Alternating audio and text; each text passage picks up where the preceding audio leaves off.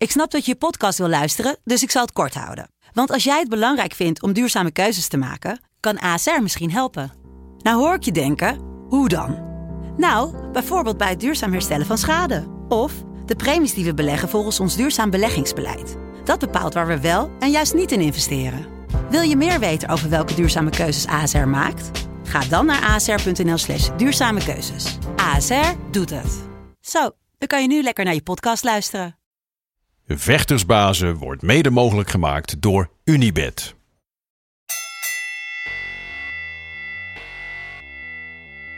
Are you ready for Vectorsbazen?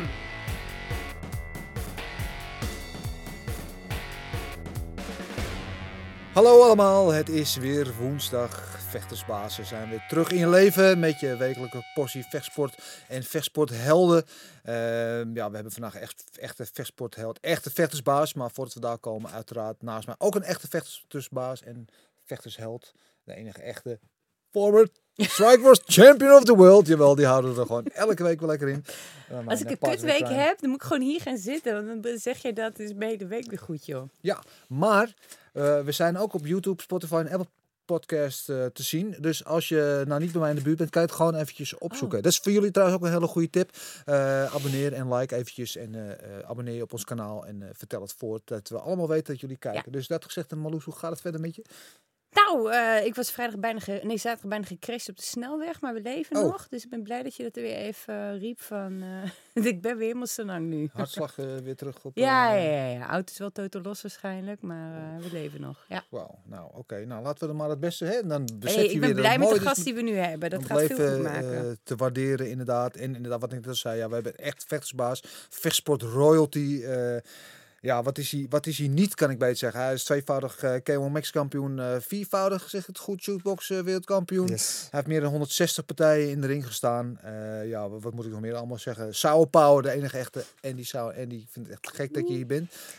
Niet voor het eerst en hoop ik ook niet voor het laatst. Je ziet er goed uit, man. Je zit in de blakende gezondheid. De fysiek zit allemaal goed in elkaar, volgens mij. eh. Dankjewel. Beter als eh, ooit tevoren misschien wel. Ja. Beter Ja, dan ooit. ja, Nou, zit lekker. we gaan het straks uitgebreid over, over hebben allemaal. Eh, zoals gebruikelijk beginnen we met dekking laag. Dekking laag is onderwerp, onderdeel waarin we jou een aantal stellingen gaan voorleggen. Eh, daar mag jij kort op reageren zonder al te lang na te denken. Lekker spontaan. En daar kunnen we het straks misschien nog over hebben. Dus ik zou zeggen, ben je er klaar voor? Dan Kom maar op. gaan we beginnen. Om te beginnen, bossenbol of sushi roll? Sushi roll. Boerkou of Petrosian? Petrosian. Komen we ook nog op terug straks. Eh kickbox of MMA? Niet te lang nadenken. MMA. Oh, mag ik er één nieuw tussen gooien? Ja. MMA voetbal. ja.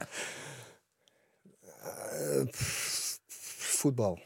Oh, Ja, het is op. lastig. Ja, Oké. ligt. eh kickbox of shootboxing? Kickboksen. Afscheidstournee of ik doe nog jaren mee? Afscheidstournee. Eh, Japan of Nederland? Japan. Japan of China? Japan. Duidelijk. King of the streets of gerespecteerde wereldburger? Haha. Ja, dat is ook die twist, hè. Die laatste. Ja, Gerespecteerde wereldburger. wereldburger. Ja. Eh, Corey Sandhagen of Jose Aldo? Jongens. Dit is te moeilijk. Jezus. Nou, dit is een hele moeilijke. Nee, dit, deze vind ik niet leuk. Eh, Ik had nooit gezegd dat het leuk ah, zou worden. ah, ah, ah. Die belofte heb je Nee. niet gedaan. Nee, eh, wat een stelling zeg. Nou, hij kreeg een pas. Nee, nee ik, deze keer kan ik echt geen keuze maken. Nee, doe ik, doe, doe ik ze allebei tekort. eh Daar hebben we het zo meteen ook Ja. over. Dat wil ik wel even. Ja, daar komen we even deze terug. terug. Ja. Ik had nog eentje, dat is de allerlaatste. Zanger of rapper? Zanger. Zanger. Zanger, Ja, ja, ik heb je zeker. al wel eens horen zingen. Ik kan een Ja, moet je, zingen. moet je niet te veel willen horen. Moeten we het niet, nee? Nee. Daar moeten we het niet over hebben. Als er een glaasje in zit, dan, eh, dan denken we dat we langzaamaan de finale gaan winnen van de Voice of Holland. Dus Ja? Maar te boeken voor, voor al die feesten en partijen? Of, eh? Ja, ja, tuurlijk. Kan altijd. Ehm, ja, eventjes. ehm, ik was, er zijn een aantal dingen waar ik al terug wil komen. Eventjes, we stonden vooraf, voordat we hier gingen zitten eh, te praten. Je bent inmiddels, volgens mij, heb jij je pro-debuut gemaakt in 1998, 99? ja, zoiets, ja. Ja, Achter- nee, dus nee. 2, 23 jaar geleden. Ja. Ja. Onwaarschijnlijk. Ja. Ehm, dus even kijken wat in 1998 allemaal aan de gang was. Was Bill Clinton was nog eh, president van Amerika. Die zat toen in het eh Monica Lewinsky-schandaal eh, eh, verzeild. Eh, Raymond van Dan Barneveld won zijn eerste embassy bij het darten. Ehm, My Heart Will Go On van Celine Dion. Nou, die mag je mooi was de zingen. hit van het jaar. En Titanic won de Oscar eh, van, voor de beste film eh, dat jaar. En toen draaide jij eens Profitijk. Kan je nagaan. En je bent er nog steeds. Still going strong. Ehm, en daar zei je net iets waardoor ik heel erg dacht van... Hey, van ik vind kickboksen eigenlijk pas sinds een jaar leuk. Ja. Zou je het al Ja, het was 23 net een rare twist in die, in die stelling, in die vra het vragen voor, voor jullie. Was, eh, nou, op een gegeven moment zeg je voetbal of kickboksen leuk, terwijl je dan ook weer shootboxing leuk vindt en MMA leuk vindt. En dan moet je Mhm. kiezen tussen shootboxen of kickboksen. Kies je toch weer voor kickboksen. Het is een beetje weer waarvan. Ja. Nou, als ik kijk naar de periodes waar sommige, eh, nou in dit geval dan MMA is eh, binnenkomen vallen, heb ik MMA en ik er opeens als heel leuk ervaren. Want het was een vernieuwing naar, ja, was het toen destijds al, eh, laat zeggen, een jaar of twintig kickboksen. En dan ga je opeens MMA doen en dan ga je weer helemaal terug naar de kleuterschool. En dan is alles weer leuk. En eh, zo ervaar ik, ja, zo ervaar ik eh, MMA ook. Ik zag altijd heel veel. Ik ben wel iemand van het visualiseren. En dus ik zag al een hele lange tijd, want ik onder andere met Jose Aldo eh, meeliep. Toen zag ik heel veel nieuwe dingen. Ik dacht, ja, dat wil ik eigenlijk ook, ook eigenlijk wel. Maar ja, is dat op zo'n hoog voetstuk dat je er eigenlijk niet aan durfde te verbranden je vingers. Dus dat, zeg maar, jij jezelf stond op zo'n hoog voet eh, qua op kickboksen. dus ja, dat mijn ego ego-ding. vanaf, van- van- vooral. Zeg maar, mijn ego, het was Ja. kickbox, ik had daar alles in bereikt. En op het moment dat ik daar op de mat stond en ik werd op de grond gelegd, ja, dat is, ja, was je een beetje aan het spartelen en je best aan het doen. Trainde je ook op de grond met eh Jose Aldo? Of kwam je daar vooral om eh, staande te trainen? Ja, het was, ik was er eigenlijk voor hem staand natuurlijk, weet je wel. Maar ja, goed, eh, wat daar dan aan de hand is, zeg maar, dan kun je de hele dag door trainen. Dus nou, de hele dag is overdreven, maar je hebt dan een aantal uren in de ochtend, middag en avond. En hij trainde één of twee keer per dag. En ik zat dan maar in Brazilië.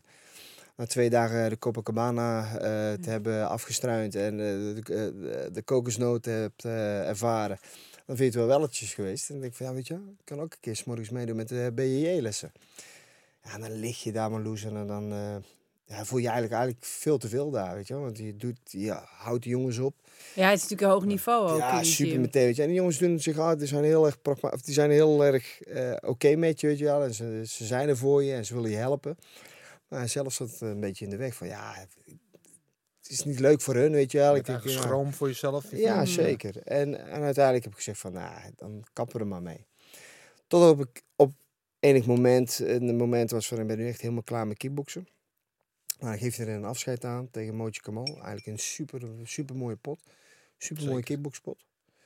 En uiteindelijk eh, ga je dan MMA doen. En dan wordt het opeens weer allemaal leuk. Wacht even, wacht. Dat, dat, dat, dat gaat, nu gaat snel. Dus je had je afscheidpot. En wat gebeurde waardoor je MMA ging doen? Na die Dat was eigenlijk de keuze. Ik eh, wilde eigenlijk stoppen met kickboksen. Ik was wel een beetje opgebrand in mijn hoofd. En fysiek ook. Ja, fysiek niet zozeer. Maar voornamelijk in het hoofd. Had ik zoiets van, ben zo klaar met het kickboksen. Altijd maar weer hetzelfde. En toen zei ik van, nou, ik wil het wel eens gaan proberen. Hè, na jarenlang eh, te hebben gezien. Hoe, eh, sorry dat ik, eh, daar ben ik, ik, herken natuurlijk heel veel in jouw verhaal, dus vandaar dat ik er even op doorga. Ehm, je was mentaal opgebrand, zei je? Ja. Wanneer merkte je dat? Ja, al, al best wel lang. Ja? Best wel lang. Ik, ik vocht gewoon heel erg veel.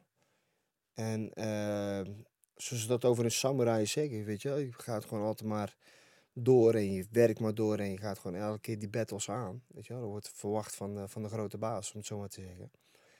En dan ga je maar en dan ga je maar en dan ga je maar. En op den duur ben je gewoon klaar, ben je op. Heel vaak in die, in die golfbeweging gezeten van eh, lekker voelen, niet lekker voelen. Dus eh, dan weer heel depri, dan weer helemaal Mhm. apper, apper eh, fijn, weet je wel. Vooral na het gevecht, weet je wel. Wat bedoel je met depri? Ja, van het, het, het beseffen dat je niet veel meer kan dan dit, weet je, dan het vechten. Is dit Eh, alles, dat gevoel? Ja, ja, in principe dat Ja. ook. En eh, ja, wie ben je nu eigenlijk, weet je wel? Ben je alleen die kickboxer Andy? Want zo word je ook overal gezien. Je bent eh, Andy Sauer, de kickboxer. Ja. Je kwam nooit zeg maar ergens een verjaardag binnen en je kon zeggen wie je was. In Iedereen een wist gaan al. zitten en mijn gebakje opeten zo. Gebakjes eten ik wel. Maar eh, het, het eh, vermijden van, de, van vragen vuren. Van hey, hoe is het geweest? Wanneer moet je weer vechten? Ja. En dat soort dingen. Ja, die moest je elke keer maar aangaan. Dus eigenlijk moest je iedere keer in, in, in, in die identiteit kruipen en daardoor werd het je hele identiteit. Zeg ik Ja. dat goed? Ja, ja, ja. Maar Als je bij- ergens een, een, een stemmetje in je hoofd had, die zei van luister eens, eh, eh, hier heb ik geen zin in. Hier heb ik gezegd, waarom, maar waarom heb ik er geen zin in? Nou, die vraag, tot die vraag kwam ik altijd, want ik durfde eigenlijk niet verder te vragen naar mezelf. Toen die, die spiegel niet eh, in mijn gezicht te stoppen. Om verder te ontwikkelen. Van ja, misschien is er wel meer dan alleen kickboksen. Weet je? Dus uiteindelijk kom je op dat soort eh, momenten kom je jezelf zo vaak tegen. En dan, eh, ja, dan raakte ik in verval, om het zo maar even te zeggen. En ehm, toen dacht ik, ja, ik moet mezelf weer bij elkaar rapen. We gaan gewoon weer, hup, pak je spullen weer. We gaan weer terug de sportschool in. En eh, zo snel mogelijk weer de partij. Want dan kom je weer in een bepaalde flow, structuur terecht. Ja. Dat je maar weer kunt gaan. Ja, Als je wel hoeft na te je- denken. sorry. Sorry. Ja. Dat Nee, je ben niet hoeft na te denken. Ja, juist, dan hoef je niet na te denken. Ja, maar je komt dan in die structuur terecht die je gewend bent. En, eh, en dan ben je weer gewoon weer die kickboxer. Eh, en dan wordt het, ik zeg niet aangenaam, maar dan wordt het wel weer oké. Dan zit je weer op een eh, gebalanceerde flow voor je gevoel. Maar dat is eigenlijk niet. Maar dan uiteindelijk kom je zo vaak, krijg je die klap. Beetje Zo. automatisch piloot ging je dan. Exact. Ja. Ja. toen kwam opeens MMA. Ik dacht, ja, ga het gewoon doen. Ik ben 31 of 32 geloof ik eh, dat ik was. Nieuwe prikkel. En ik liep al jaren mee, weet je wel, met, met, met Aldo. Zes, zeven keer naar Brazilië geweest. Hij een keertje naar ons gekomen. De allereerste keer. Ik denk, ja, ga het gewoon proberen. Misschien is dat wel eh, vernieuwend en word je hier weer blij van. En dan eh, is het helemaal anders. En er waren ook heel veel dingen anders. Onder andere ja, leerstof en andere dingen. Uiteindelijk het gewicht maken, de wedstrijdstress. Uiteindelijk bleef dat hetzelfde. Dus ik was mezelf een beetje voor de gek aan het houden. Maar tegelijkertijd heb ik het echt als super ervaren. Dus daarom ook eh, het antwoord net van... Ja, ik vond MMA eigenlijk wel even leuk eh, in vergelijking tot kickboksen. Ja, dat, heb je geprobeerd? Ben je er dan achter gekomen van, nou, ik heb toch wel zo'n grote achterstand in de korte tijd die ik misschien nog heb, dat dit ook niet gaat worden? Of, Ja, ja, ja, dat is ook wel, een, wel eh, het ene kant van het verhaal. Ik was gewoon, ben, ben gewoon te laat begonnen. Maar ik vond wel persoonlijk, en dat werd ook in mijn oren gefluisterd door, eh, door mijn trainers, van ja, ik had wel de, ja, ik had er wel een beetje feeling voor. Ja, toch een beetje een atletisch vermogen, dus dat niet heel krap. Ik wil het zeggen, ik denk, maakt niet uit welke sport jij doet, je hebt overal feeling voor. Ik heb Ja. er zo in thuis zitten, die kan ook alles. Ja, Volgens mij als jij gaat tennissen, sla je ook iedereen van de baan. Weet ik niet. Ja, moet je maar eens gaan doen. Ja, wie weet. Nee, dus ja, op een gegeven moment zit je dan een 2,5 jaar in, in het MMA. En dan dat heb ik al als leuk ervaren. Maar tegelijkertijd eh, kom je weer tot het besef dat je gewoon zo ver achterloopt. En dan loop je in een armklem terecht. Tegelijkertijd, de opbouw die ik had, die was er eigenlijk niet. Ik werd meteen een diepe gegooid. ja. Allereerste wedstrijden kun je zo over zeggen van ja, dat was ook eigenlijk, iets hoog gegrepen. Maar ik keek wel alleen dan naar de status. Die jongen, die was niet zoveel zeg maar, maar daar kon ik wel even mee, mee levelen. Maar in de eerste heb ik ook alles gezien. Ik heb op mijn rug gelegen, ik heb bovenop gelegen, ik heb in de klem gelegen, we hebben staand gevochten. Dus ik had alles wel een beetje eh, gehad in de eerste partij. En de tweede partij sta hij tegenover Darren Cruikshank, eh, een veteraan in de, in de UFC. Weet je wel, en dan eh, volgens mij in de tweede div- divisie worstelaar, zwarte band, taekwondo-ka. ja. Ja, en dan word je meteen naar, op de grond gelegd. Naar één stoot of één lokie, geloof ik. Ja, en dan, en dan kom je heel erg tot besef van... Ja, ik ben nog helemaal niet zo ver. Hoe kan dat nou? Hoe kan dat nou? En dan ga je weer twijfelen aan jezelf. Ja, en twijfel. Dan weet je als geen ander. Dan eh, Mhm. ga je verliezen. Dus toen had ik gezegd van... Ja, jeetje, het is wel lastig dit zo. Hè? En toen kreeg ik opeens ook eh, ergens eh, halverwege een aanbieding... om een keer terug te komen naar het kickboksen. Nou, daar flirt ik een beetje mee. En uiteindelijk doe je dat. En dan denk ik, ja, ga toch weer terug naar de kickboksen, toch iets makkelijker. En dat is vertrouwd. Maar die weg, of tenminste de weg van 2,5 jaar MMA en terugkomen naar het kickboksen, ja, die heb ik gewoon onderschat. Ja, wat dan? Ja, ja ik denk van ja, kickboksen ken ik, ken ik sinds jaar en dag. En eh, dat pak ik wel weer snel op. Maar de mindset was er ook niet. Dus, het is- het Nee. was een beetje tweeledig, weet je wel. Ik had ook al zoiets van, ja, kickboksen, ja, dat lukt mij wel weer. Dus de mindset was ook weer niet van, nee, staat een jongetje op je te wachten die je gewoon eh naam wilt maken op je, via jouw naam. ja. Dus wees daar alert op, Sauer. Nee, ik dacht, ja, die doe ik wel eventjes. Bedrag die ik ervoor kreeg proteïne, maar zonder lag je hart er wel in, eigenlijk. Sorry? Lag je hart er nog wel in? Nou, eigenlijk niet. Dus achteraf gezien, ja, weet je, in die tijd zat ook Sven Kramer eigenlijk met het probleem dat hij 10 kilometer niet kon winnen. Dus ik vergeleek mezelf een beetje met hem. Op een gegeven moment had je het gewoon niet meer. En eh, voelde het een beetje als eh, de koekjes op. Dus ik verlies die partij ook heel hard. En terecht ook. Maar ik merkte wel aan mezelf, ik had die echte wedstrijdspanning niet. Ook in de, in de voorbereiding, ook, die, die piek durfde ik niet te maken. Die wilde ik niet maken. Ik wilde dat extra stapje niet zetten. Hoe komt het dan, denk je? Ja, vertrouwen op, eh, op je ervaring en eh, misschien het niet meer willen. Het niet Wil meer die niet, diep wat, willen wat bedoel je er eigenlijk mee? Bedoel je ermee dat je die, die wedstrijdspanning, dat je niet meer in die, die nare adrenaline, dat je denkt, oh, ben ik toch weer aan begonnen? Dat dat gevoel een beetje, dat we daar, Ja. bij dat gevoel wilde je niet komen. Nee, want het, het voelde weer van eh, ja, stress. En stress eh, dat heb ik al zo vaak mogen ervaren dat ik, ja, dat ik het niet omarmde. Dat ik Nee, het niet, niet, ik ik. wilde hem ontzien, ik wilde hem wegstoten. En, momenten eigenlijk, zeg maar, dat je wanneer je die stressfeeling krijgt, wat heel erg goed is natuurlijk. Hè, vooral Mhm. de meeste vechters kunnen dat beamen. Die stress brengt je in een bepaalde extase en vorm en, en men- mental staat, dat je echt die wedstrijd in kan stappen. Wa- Was het dan ook zeg maar dat die. ehm eh, Stefan Struve had het over een vechtersburn-out. Hè? Dus dat Ja. je dan die. Zou je het op, zo kunnen typeren? Dat je, de, dat je niet meer dat potje voorraad had van nou, dit kan ik even gebruiken om in, in dat stressmoment te zetten. dat het die leeg gewoon was. Die was gewoon leeg. Ja. Die was ook gewoon leeg. hè. Dus dan kom je dan uit, uiteindelijk met, met, met de conclusie dat eh, de zogenaamde koek op is. En dan denk je van, nou, het is er gewoon niet meer. Dus de dag na die pe- bewuste partij ook eh, tegen Tijf van Oskan. denk van, ja, die jongen, die jongen heeft gewoon goed zijn best gedaan. Maar het lag ook wel een beetje aan mij. Hè. De, de voorraad was op, zoals je zelf aangeeft. Ja, ik, had, ik had geen stress, ik heb het vermeden. Ik heb... En dan vind je het ook wel oké. Nou, op een gegeven moment dan kom je langzaamaan bij. Dan gaan de dagen voorbij, de weken gaan voorbij. En dan denk ik van, ja, nu heb je een legitieme reden om te stoppen. Terugkijken naar het verleden, 168 partijen, toch? Zeg bijvoorbeeld. Ja, ongeveer. Denk ik Dat is toch niet normaal? Give or take a few. Ja, Ja. ja. Even ja, serieus, 168 partijen. Dat is, ja, ik weet. Ja. Ik, als, ik- ik was gisteravond, denk ik, even, even serieus opzoeken. Dat is toch niet normaal? Ik zeg nog maar even voor de zekerheid: die burn-out hebt. 168 Ja, maar wat partijen. mij dus vooral frappeert, dat hij dus net zegt, ik heb pas sinds een jaar heb ik echt plezier in. Wil dus zeggen dat al die grote successen die je behaald hebt, dus het merendeel van die 168 partijen die je gedraaid hebt, dat je die eigenlijk met een soort van tegenzin, of in ieder geval dat je er geen plezier aan hebt beleefd. Ja, ja tu- tuurlijk doen die winstpartijen. En vooral eh, met, de- met, met, met de gordels om je, om je middel en met de checks boven je hoofd eh, staan. Ja, die doen wel wa- wat met je. Hè. Dat is, is zo euforisch, daar kan niks tegenop natuurlijk. Maar... Dus daar doe je het dan wel enigszins elke keer voor. Maar op een gegeven moment, ja, dat brokkelt wel steeds meer af. Totdat je het gewoon, zoals Meloes zegt, het op de automatische piloot doet. En je gaat maar en je doet maar wat er van je verwacht wordt. En er is eigenlijk niemand echt die zegt van dat je het kaart moet doen. Maar het is een gewoonte geworden. Het is Ja. gewoon niet. Het is Het is ook een soort sleur. Als je een kantoorbaan hebt, al. 20 jaar hetzelfde, dan ga je op een gegeven moment ook op halve, pilo, eh, halve kracht Ja. eh, automatisch daar naartoe. Ja. Exact. En dan krijg je wat stoot en die neem je dan ook verliefd. Bijvoorbeeld. En dan eh, een verliespartij. Ja, Dat ik steeds minder erg vinden. ja. Dan zit je echt in die, eh, in die dip. Maar En dat krijg je ook als je dus, kijk, als je heel erg je werk leuk vindt, dan krijg je dat minder snel dan als je, nou, en jij zegt dus, ik heb het al die tijd niet leuk gevonden. Maar waarom heb je het dan überhaupt gedaan al die tijd? Ja, er is ontstaan vroeger eh, vanuit het verleden eh, een stukje onzekerheid. Een vader die, ja, niet letterlijk met de harde hand, maar die was wel sterk aanwezig, zeg maar. Die ervoor zorgde dat ik ja, wel keihard doorheen moest. Ik moest iets presteren. En ik eh, kon geen training overslaan. Eh, hij wilde gewoon van mij iets maken wat hij misschien zelf altijd wel heeft willen zijn. En dat is prima geweest. En dat kan ik nu op deze leeftijd kan ik natuurlijk dat eh, goed relativeren.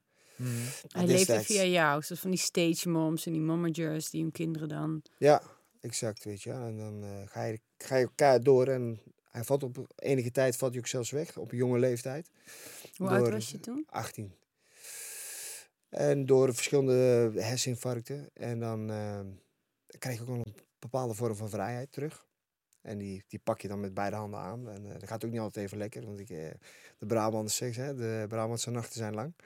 Dus dan ga Hey, je dat- bent 18 en je krijgt voor het eerst in je leven echt de vrijheid feitelijk. Dan ga je Vrijheid, los? veel geld. Want op, de, op dat moment was ik al enige tijd prof. Ik kwam net wel, net niet in Japan terecht. Dus de centjes waren daar, de aandacht was daar. Gelukkig had ik een sterke vrouw die ik gelukkig eh, vandaag de dag nog heb. Dus die was daar altijd. En die heeft, ja, die heeft heel vaak het onderspit moeten delven wat dat betreft. Maar eh, ja, die heeft er echt wel gestaan voor me. Dus die hield mij nog enigszins op, de, op, de, op, de goede, op, de, op het goede pad en in balans. Hoe kijk je daarop terug? Voel je daar schuldig over? Zeg Ja, nee? zeker, Ja? zeker. Tegelijkertijd hebben we daar vaak genoeg over gepraat, waardoor we dus... eh, Is het ook weer- niet wat je nodig had?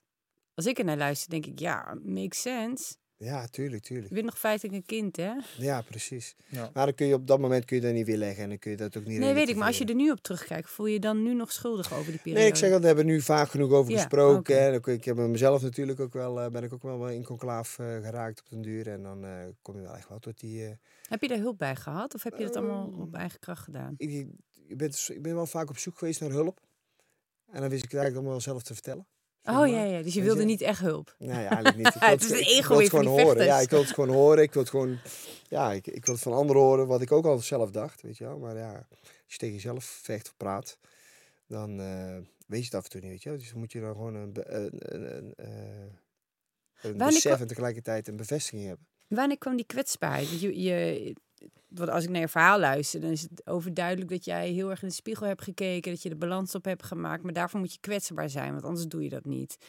Kan je, weet je nog een moment of een periode waarin je die kracht vond om zo kwetsbaar te worden naar jezelf? Ja, ik, ik weet van origine gewoon al vanaf kleins aan dat ik juist heel kwetsbaar ben. En dat ik me ook altijd wel kwetsbaar heb opgesteld. Ook heel timide opgesteld altijd. En eh, ja, ja ik, dat is mijn origine wel. Dat zijn echt wel mijn, eh mijn wortelen. Sensitief persoon, zeg je ja, dat goed? zeker wel. Zeker wel. Dus je bent eigenlijk gedurende die 168 wedstrijden. eh, Iemand anders geweest. wat zeg je? Iemand anders geweest. Nog één keer? Iemand, an- anders ja, geweest. Maar je zegt ook, ik was wel, die, ik was wel kwetsbaar. Dus wa- de- wa- waar ik nu naar op zoek ben, is van wat is het moment dat jij begon te beseffen van eh, dit is eigenlijk niet wie ik ben.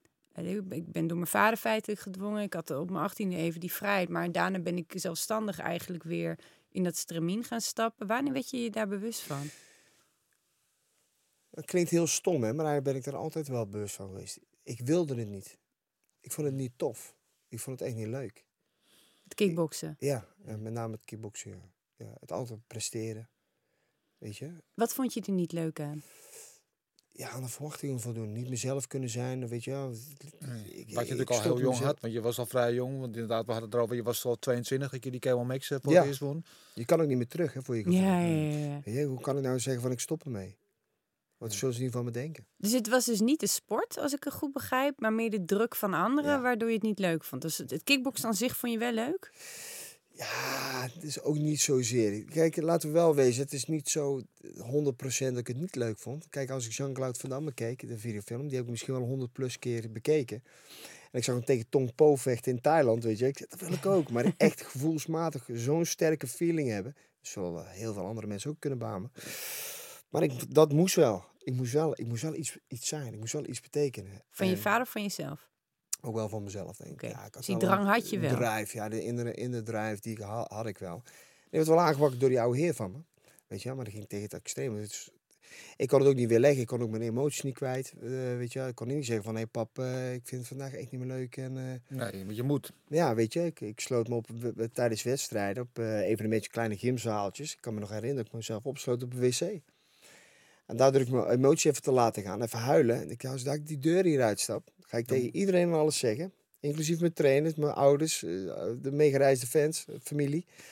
Ik zeg dat ik stop ermee deze keer. Als klein kind had ik dat. Zo. En dan deed ik de deur open, de slot eraf. Deed de deur open. Nee, die vecht weer. Moet presteren. Moeten winnen dadelijk. Ja. Als Er je komt natuurlijk ook een beetje die, die, nou, die uitspanningen waar je het net over had. Dat, dat hangt daar natuurlijk ook rechtstreeks mee in verband. Want als je Exact. altijd maar die druk voelt en tegen je zin iets moet Ja. doen. Dat moment dat je die vrijheid hebt, dan, Ja, dan gaan natuurlijk alle trossen los. ja, Ja. exact. Maar ergens denk ik ook, als jij...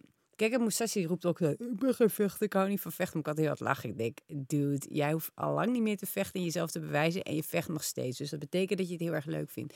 Ik kan, ik kan het moeilijk, laat ik zo zeggen, ik begrijp het nog niet. Hoe je, als je er echt niet van houdt, dat je 168 partijen kan vechten. Want dan moet je bij partij 50 echt wel al gebroken zijn, Daarom denk zeker. ik. Oh, het is natuurlijk wel die- Ja. eh, de, de, kickbo- de, eh, de kickboxer Andy. Dat is natuurlijk wel een ego. Dus dat is wel een mannetje die, eh, die ervan houdt, zeg maar. Hè. ja, die houdt wel van die aandacht en die vindt het wel geweldig, weet je wel. En die vindt het ook geweldig als je zichzelf ziet vechten.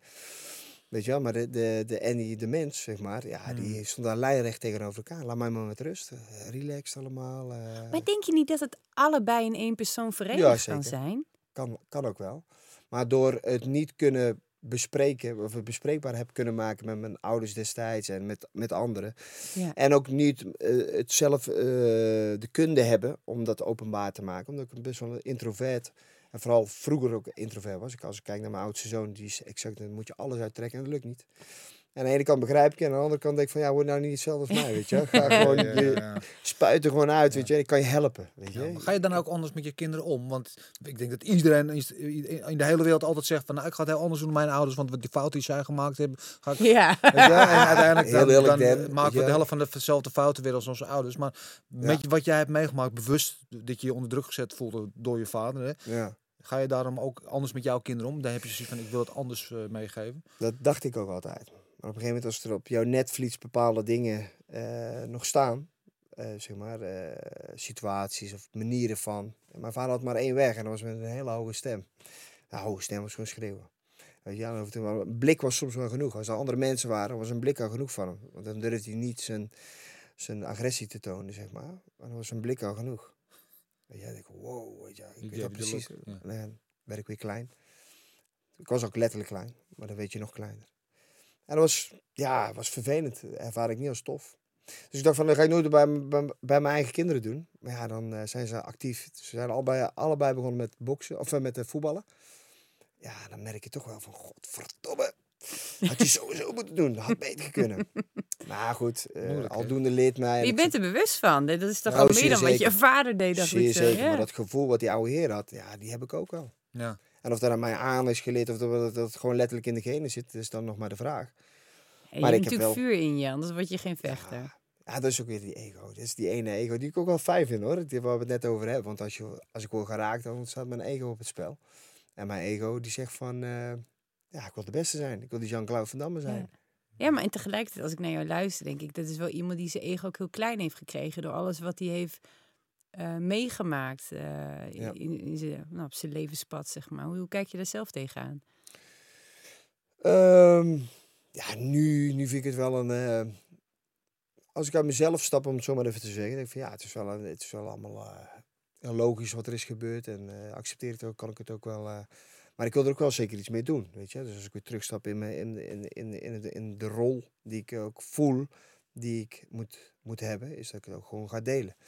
Dat ik het ook voelbaar, zeg maar, ehm, verpli- een verplichting, een verantwoording voel. Dat ik dat ook ga, Hoe wil je delen? ga delen. Sowieso met mijn eigen jeugd, met mijn eigen leden, met mijn eigen pupillen. Die wel een, een bepaalde eh, afslag willen maken. Of in ieder geval een inslag willen maken in het vechten. Dat is één. Nou, dat, dat hoor je wel vaker. Hè? Dus, maar die erva- ervaring wil ik gewoon delen. Of dat nou op mentaal gebied is, fysiek gebied is. Vooral fysiek. Hè? Ik wil de jongens ook echt wel veel wijzer maken. En met name in de vechtsport natuurlijk. Dan menigeen doet, zeg maar. Kijk, wat, vaak wat je ziet binnen de vechtsport. eh, we hebben het er net heel lichtjes over gehad. De jongens kunnen gaan. En daar wordt ook vaak geprikkeld bij heel veel jongens, zeg maar. Maar er is nog veel meer dan dat, weet je. Er is een heel scala aan Vertel. ideeën, methe- methodiek. Ga helemaal los, want ik vind dit heerlijk. En jij ook, dan hè? wordt Ja, het, dan wordt het een lesje... Nee, Doe maar. Nee, dat is tof. ik, Doe ik, dat. Ik, ik probeer de- jongens eigenlijk, zeg maar, een... De sport, zeg maar, te lezen. Zeg maar, het is niet alleen, zeg maar, eh, lukraakt elkaar de hersenen inslaan is. Mm. Je niet alleen maar vooruit hoeft te gaan. Dat is zeker een heel groot onderdeel, want die vechtlust moet er zijn. Want anders kom je niet veel, veel, veel, veel verder. Maar dat je ook wel een, een, een pad in kan slaan, waarbij je dus ook slimmer wordt.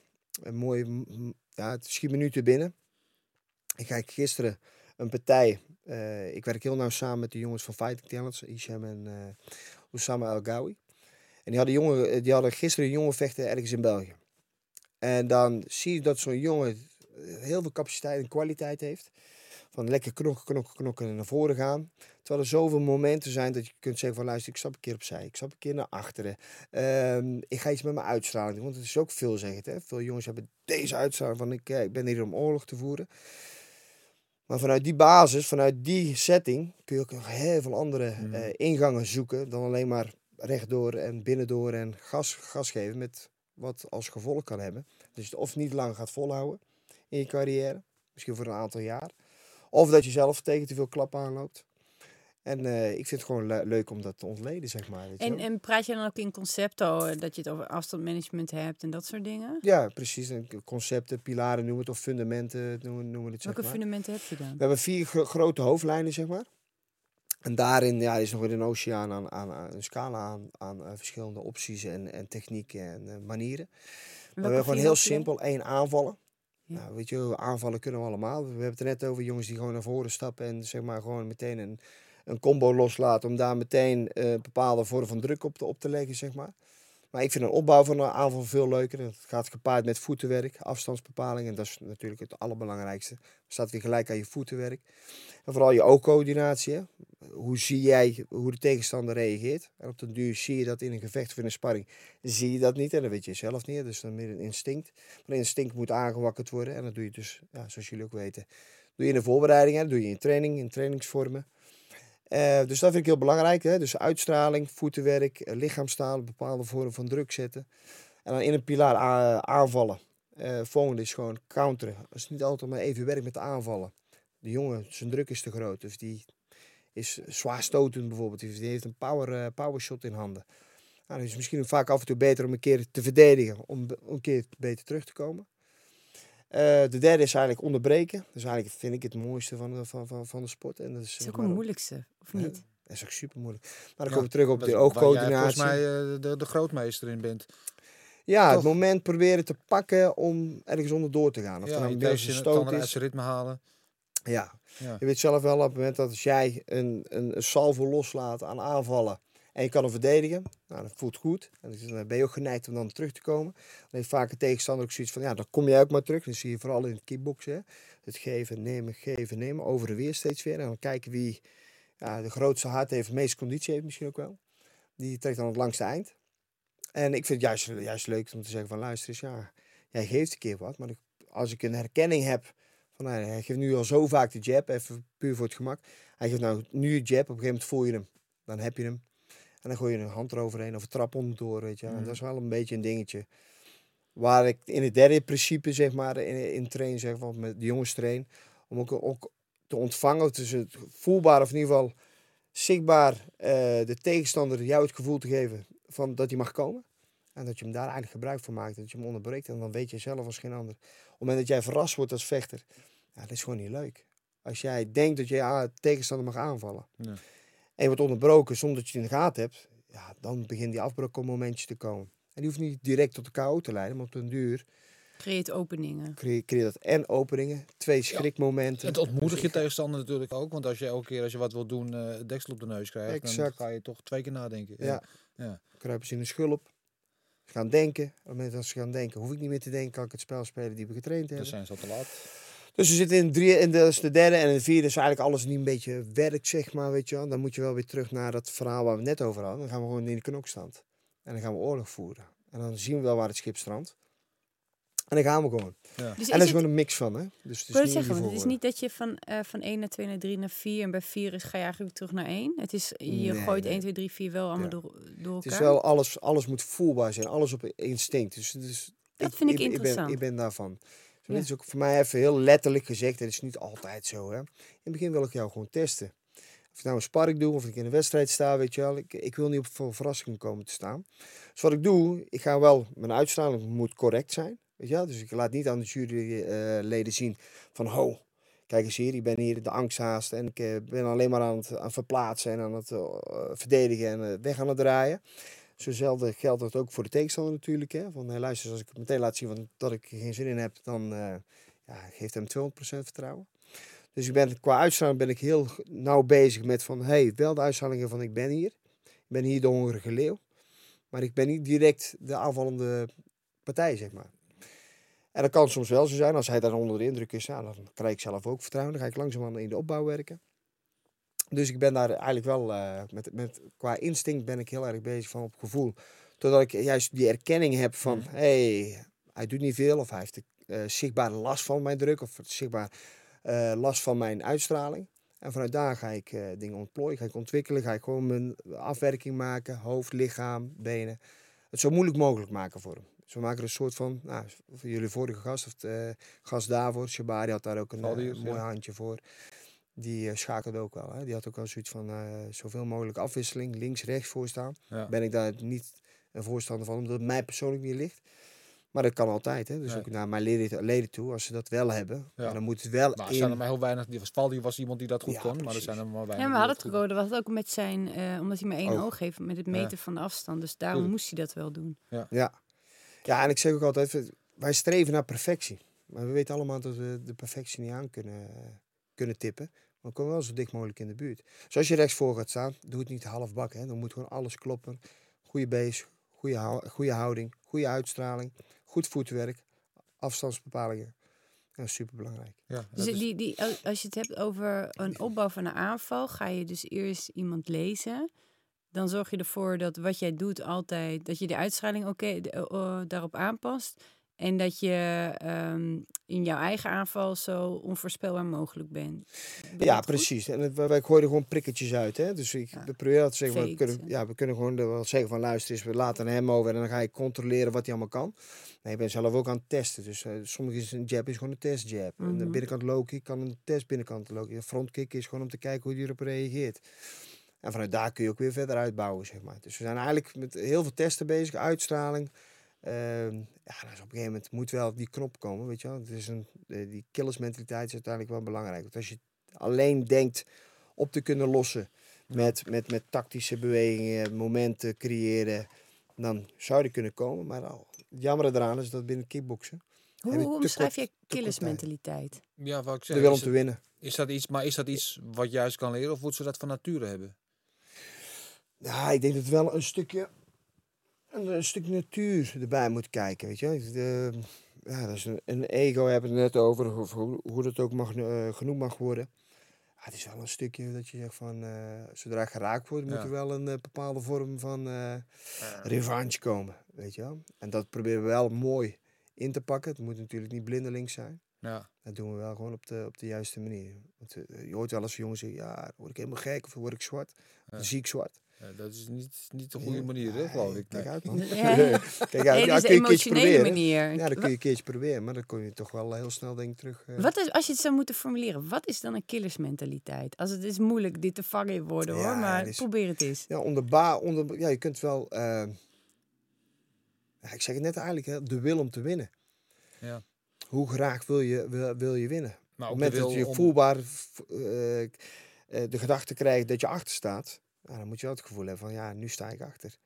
En wat ga ik daaraan doen? Ja, Om weer een voorsprongetje te krijgen. maar dat is ook de, de, het vermogen om je over tegenslag heen te zitten, toch? Want het zeg, het is- hoe formuleer jij het, killersmentaliteit? Nou, killers, of, ja, killersmentaliteit, vechtersmentaliteit is, weet je, kijk, iedereen kan aanvallen. Het is heel makkelijk om klappen uit te delen. Klappen incasseren is veel moeilijker. Dus eh killersmentaliteit is niet alleen eh, iemand een klap geven, maar is ook met tegenslag omgaan. Op het moment dat jij onder druk wordt gezet en proberen een manier te vinden om daar overheen te komen. En dan niet je door uit het veld laten slaan. Om wel door te gaan en, en nog harder terug te slaan. Uiteindelijk gewoon de pure verbeterheid om beter te zijn dan je tegenstander. Maakt niet uit wat hij op je afgooit.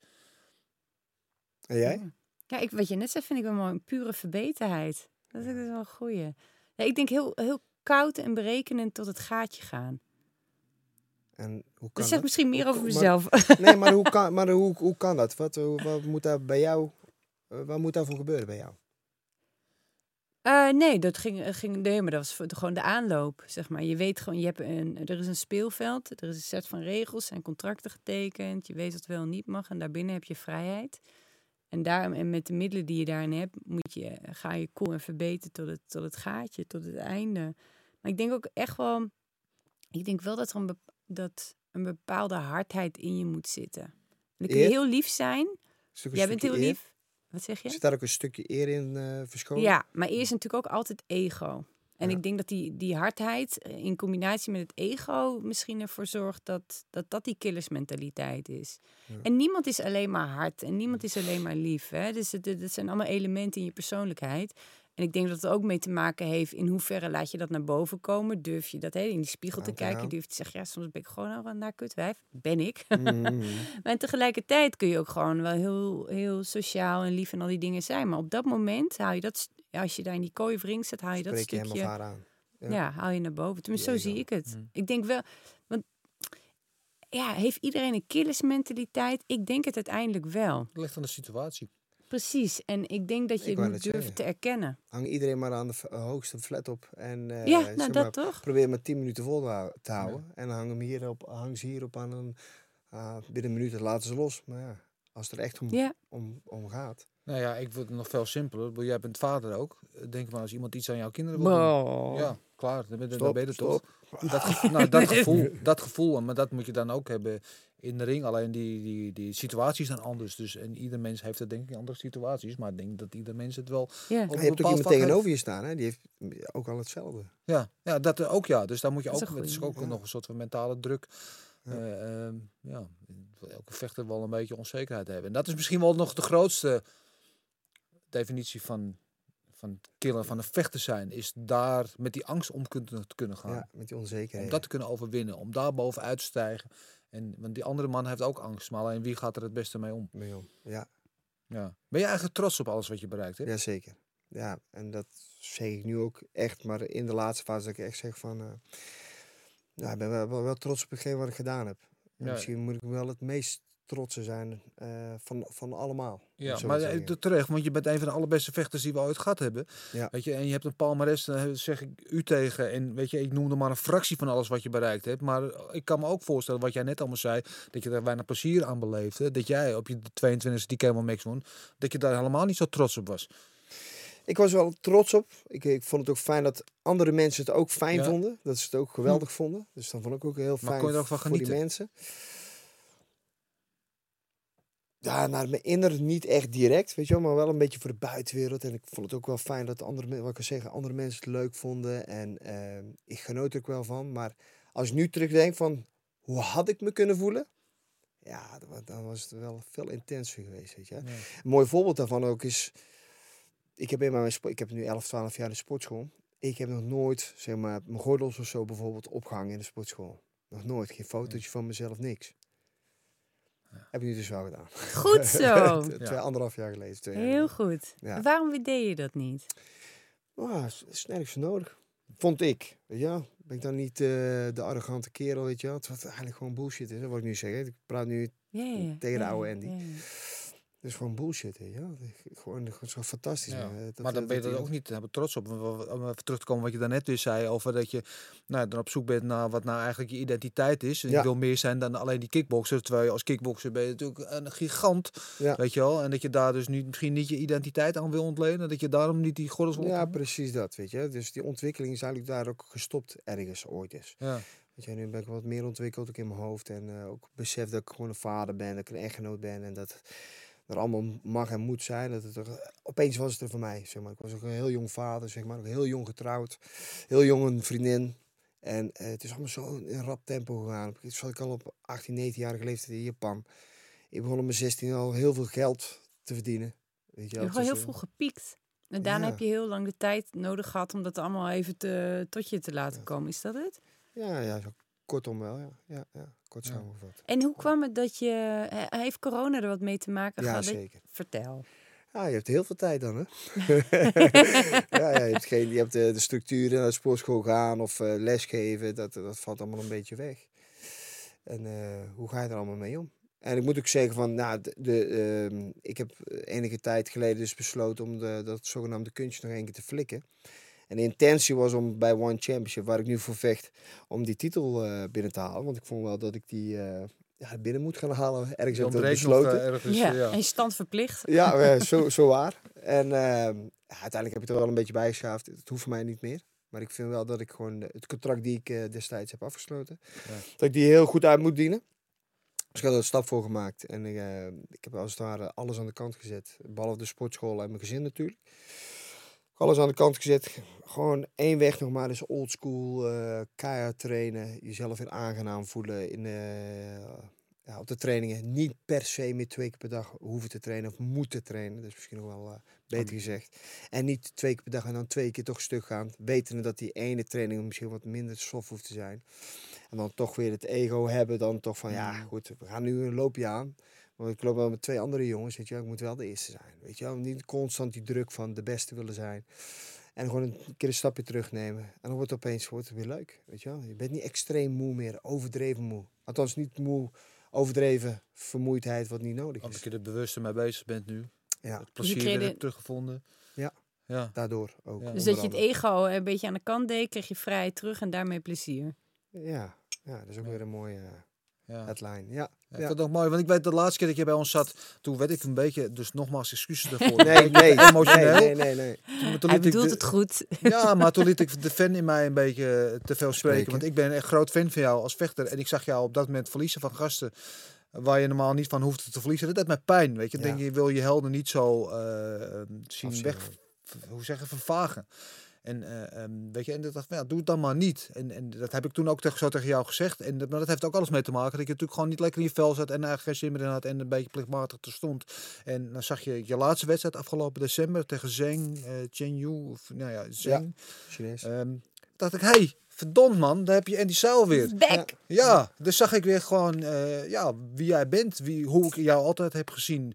Met de combinaties, met het druk zetten, met de verbeterheid. En vooral inderdaad de, de, de, de, de drive, de wil om te winnen en de wil om te laten zien. En dat je er weer plezier in had. Ja. Ja. Ja, ja, ja. Klopt ja, dat een beetje? Ja, zeker. Er waren, ik heb wat dingen daarvoor moeten doen natuurlijk. Weet je wel. Ik heb gezegd, het is veel makkelijker gezegd dat je alles aan de kant zet. Weet je wel. Maar je moet daar een, je moet daar een mentale ja, eh, worsteling met, met jezelf aangaan. Wat ik zeg, die spiegeltje voorhouden. Ik had er ook weer iemand voor nodig die mij weer een bepaalde structuur aanbracht. Maar vooral vechtend, weet je wel. Of, ja, vechten niet direct letterlijk vechtend, maar wel gewoon het één, het vuur. En twee, ook weer een stukje methodiek in mijn spel kon brengen. Wat, wat, wat mij makkelijk ligt en waar ik ooit ergens goed in was. Dus ben ik teruggegaan naar mijn oude bokstrainer Ron Roos. Even een shout-out eh, naar hem toe. En eh, ja, die heeft mij helemaal teruggebracht op de rails. eh, met als resultaat dat we zo'n hele vette pot laten zien. Waarbij kickboksen toch wel weer... eh Wat is de, echte kickboksen weer... wat is de eh, methodiek van hem? Want je zei in het voorgesprek ook al van, nou, eigenlijk is er geen betere trainer dan Ja, hij. da- daarvoor zou je hem een keer moeten uitnodigen. Zal die komen? Ik, ik, ik, ik, kan, ik, ja, ik, ik, ik, ik kan dat wel proberen te verwoorden. Maar dat doe ik me en mezelf tekort mee en hem tekort mee om te zeggen van ja, weet je, ja, het, is, het is gewoon fantastisch. Ik zeg ook bij deze, er staat, bestaat in mijn wereld, en de wereld is kickboksen en boksen en ja, MMA heb ik iets te weinig van gezien. Maar moet je zeggen van ja, het is wel echt wel eh, een van de eh, Ja. betere, ja, hoe je het ook wilt vernoemen naar eh, een mooi metafoortje. Ja, je kunt het een mix van van een Cruijff, een eh, Louis Vergaal eh, noemen, zeg maar. Het is echt een eh, fantastische trainer. En Ja. ja, die heeft mij weer helemaal teruggebracht. En natuurlijk met een eigen wil, sterke wil weer om te winnen. En dan komen we terug in een heel mooi kickboxpartijtje. Volgens mij zat er alles in. Ja, daar zat alles eh, in. Dennis, geef daar even je oordeel over, over die partij. Nou ja, het is eigenlijk wat ik net zei. Kijk, Andy, eh, als je vraagt wat Andy zijn sterke punten zijn, Andy heeft eigenlijk het totaalplaatje. Hij heeft Heel goed boksen. Weet je, hij is befaamd om zijn om om zijn levensstoten, zijn lichaamstoten. Eh, maar hij heeft het vermogen om alles bij elkaar te voegen. Dus hij maakt hele mooie bokscombinaties en rondt het af met goede trappen naar de benen. En, en wat hij beter doet ook dan andere vechters, vind ik dat hij... ehm, kijk, veel, zeker uit de Nederlandse school zijn we gewend. Gewoon handen hoog en naar voren lopen. En eentje op je dekking nemen en eentje teruggeven. Het is eigenlijk gewoon vrij recht toe, recht aan. En eh, missen vaak het vermogen, vind ik, om uit de baan te bewegen. Dus ook om eens een keer een stoot te ontwijken en dan te counteren in plaats van alleen maar op je dekking te nemen. En dat is iets wat hij heel goed doet. Ehm, alleen de laatste jaren zag je dat gewoon niet meer, omdat het toch een beetje plichtmatig was. Mm. En dan verlies je dus. Dan heb je net niet die extra 5% die je normaal wel hebt. Maar je zag het weer terug in deze partij. En ik zag het in deze wedstrijd zag ik het weer terug. En het druk zetten. En, en met name in die derde ronde wist die arme jongen niet meer waar hij het had.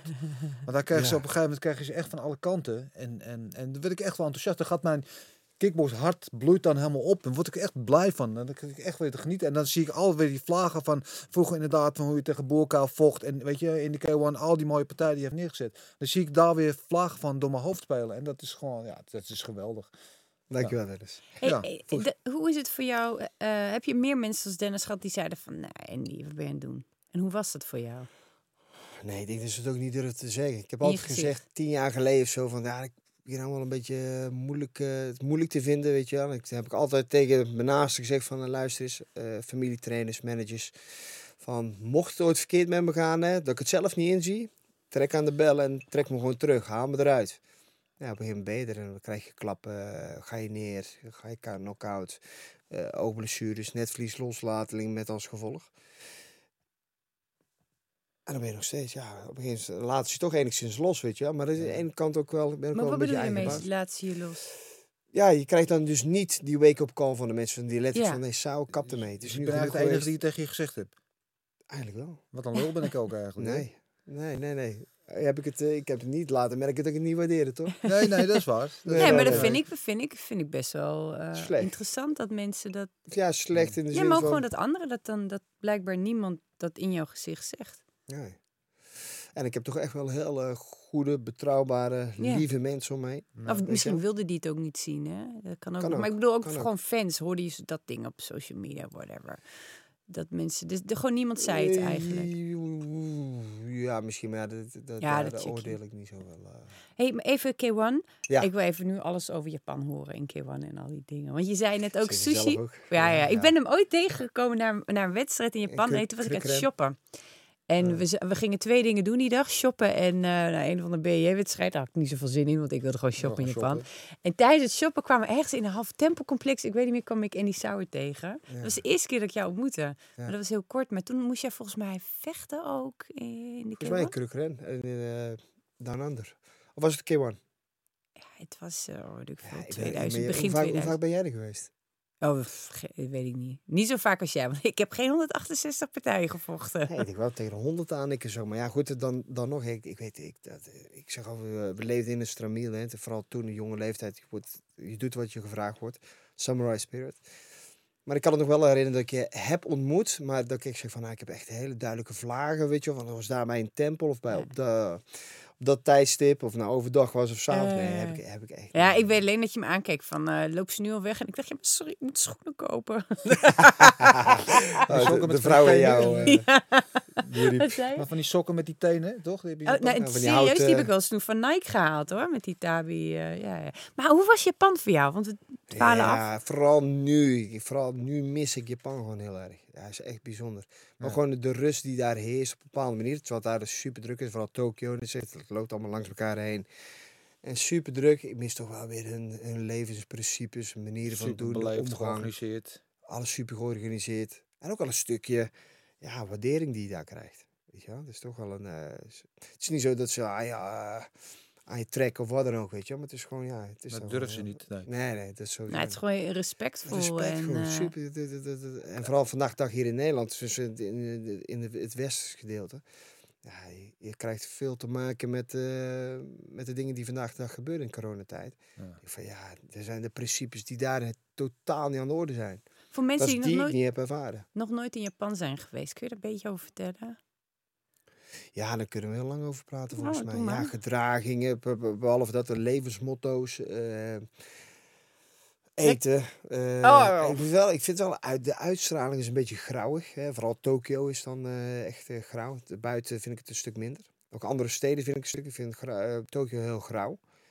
Maar Wat, wat, viel je het meeste op geuren. toen je in, vanuit Nederland naar Japan ging? En je kwam daar voor het eerst aan. Wat viel je toen het meeste op? Ja, ook echt wel de. de, de het, ja, geen hardheid, weet je. Hier is alles hard, weet je. En hier moet je heel hard doorwerken en leven. En daar was gewoon als, voor mijn gevoel dan, als jonge jongen, het was wel heel relaxed. Weet je wel, als je iets vroeg, werd er iets voor je gedaan. En het was wel, ja, ja, het respect eigenlijk, ja. Het is eigenlijk een, heel mooi woord, maar het is tegelijkertijd een heel breed, eh, breed begrip. Maar ja, dat was wel echt, eh dat ervaar ik wel. Het respect gewoon. Het respect. Het voor je doen, deurtje open houden. eh, je hoeft maar te bellen en ze deden wat voor je. Kom, we gaan even shoppen. We gaan even shoppen. Kreeg je, reed er een half uur later eh, was er een busje voor je hotel. Gingen we shoppen. Dus de makkelijkheid ook wel een beetje. Het, het, professionele. Ja, ja, Maar het feit ook dat je als, als sportheld daar wordt gewaardeerd. Dat ja, gevoel. dat is wel ja, vrouwelijk. Dus daar de respect, maar tegelijkertijd de waardering die je krijgt als, eh, als de vechter. Ja. Ja. En jij, je bent ook al eh, enkele keer in Japan geweest. Ik ben één keer in Japan Oh, één geweest. keer, ik ja. vaker. Ja, één keer. Nee, één keer wel meteen eh, bijna een maand. Eh, een beetje rondgetrokken daar. Ja, mijn eerste eh, ervaring was inderdaad in Tokio dat ik bij een eh, zebrapad aankwam. En er stonden 50 mensen aan deze kant en 50 mensen aan die kant te wachten. Shibuya. Gewoon rood Ja, licht. ja, Kruis. En ik kijk en is in de verse verte is er geen auto te bekennen. Dus nou ja, als, ik ben, dan allemaal loop je gewoon. Ja. Dus ik loop en ik voelde echt 50 paar ogen in mijn rug branden zo. Wat doe je nou? Dus ik Wordt kijk en niet al die mensen staan ergens geschokt aan te Ja. kijken. Ja, Voortaan stond ik ook. En het duurt lang, jongen, daar. Het duurt echt gewoon, blijft gewoon een kwartier op rood of zo. Je dat geluidje ook, hè? Raak je in een soort van Ja, trance. Dus, maar de volgende keer dacht ik, nou, ik wacht gewoon, gewoon een kwartier. Dus ik, gewoon, ik ga niet ik meer heb toch lopen. vakantie. Ja, een soort van groepsdruk voelde ik hier. Nee, ik vond Japan ook fantastisch. Maar, eh, Ja, ja, Ja. ja, ja, ja, ja, ik vind het geweldig. Ik vind het geweldig. Hoe was die niet- K1-tijd eh, tijd voor jou? Ja, voor mij, ik was daar heel jong, hè. Dus ik kom hier net uit de WPKL-tijd, hè. Hier was WPKL Europa of Nederland, Nederland vooral. Ja, was eh Mohamed Aitasu was hier wel Ja, eh, een beetje de baas. de zeg maar. Champions League. eh, Ja, en daar keek ik heel tegenop. En ik mocht daar meteen in manoeuvreren al vanaf mijn 16e, 17e. Maar ik was ook al tegelijkertijd weer heel snel weg. Dus ik zat daar, eh, ja, daar in Japan. Ja, het ging wel eigenlijk wel heel hard, zeg maar. Als je even terugkomt op jouw vraag. Jouw vraag was... Hoe was die K1-tijd? Ja, dus ik had eigenlijk heel veel ervaring als, als vechtsporter, vanaf je jeugd. En eigenlijk kwam ik eigenlijk nog als een tiener kwam ik daar in Japan terecht. Hoeveel partijen had je toen? Toen je in Japan Ja, het Om eens- 80? Mijn jeugdpartij erbij.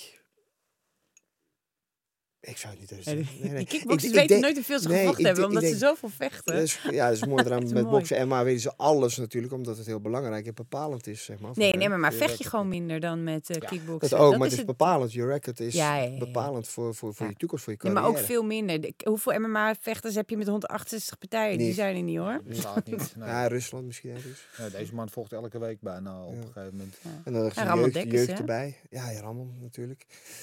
Maar ja, ik, toen op een gegeven moment, ja, ik, ik kwam niet direct in K1 terecht. Ik kwam bij, in dat zogenaamde shootboxing terecht. Omdat ik eigenlijk wel de K1 in wilde. Want ik was, eigenlijk was mijn plaatsje bezet, of eh, die was weggenomen door Albert. Albert Kraus. Albert ja. was een eh, teamgenoot van mij. En ik werd ziek. Lange vraag kort te maken. Hij kon zich kwalificeren dus daar, daarmee om aan het eerste toernooi deel te nemen binnen de max-divisie, de 70, ka- eh, 70 kilogram divi- divisie. En ik had er totaal nog geen idee van. Ik had wel de zwaargewicht had ik een beetje ja, in het vizier, zeg maar. Dus ik, had, ik kreeg wel wat van mee, maar het was niet echt bepalend. Gewoon midden in de WPKL natuurlijk. Dus ja, met hele grote namen. Waaronder andere nog Rammer zelfs nog acti- actief was. Ik van, jezus, wauw. Dus dat was eigenlijk mijn K1, ah, ah, wat achteraf K1 was.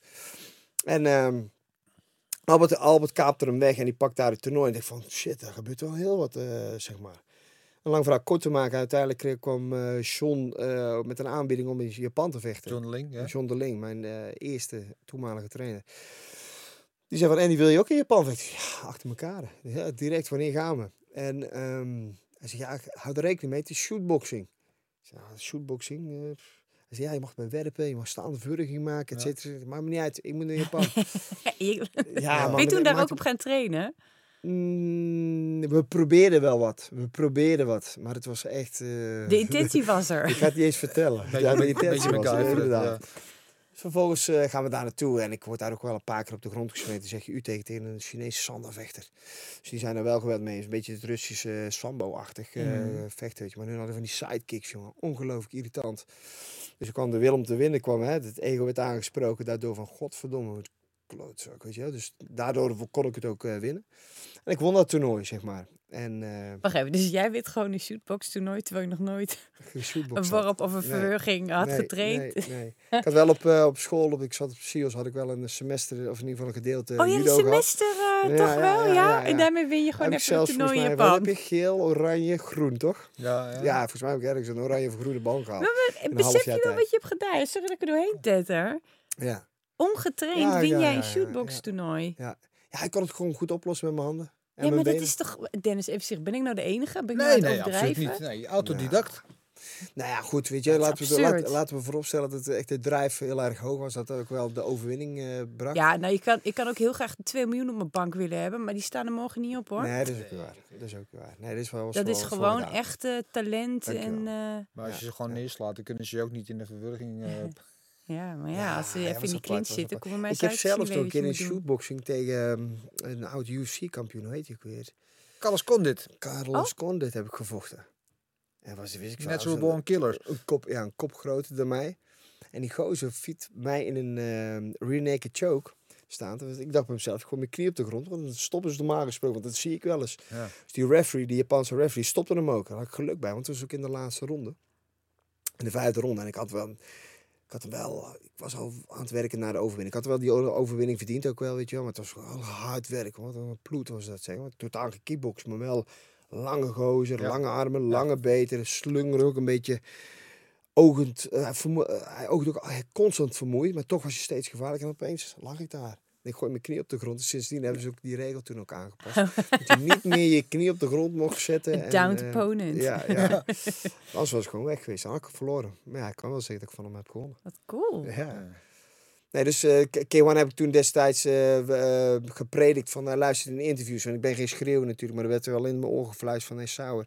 Zeg dat je de K1 in wilt, weet je wel. Want dan, eh, daar is te doen. En daar wilde ik zelf ook naartoe natuurlijk. Dus ik, ik deed wel op mijn manier mijn best om de K1 in te komen. Ja, en toen kwam ik daar. En toen K1, ja, het was gewoon...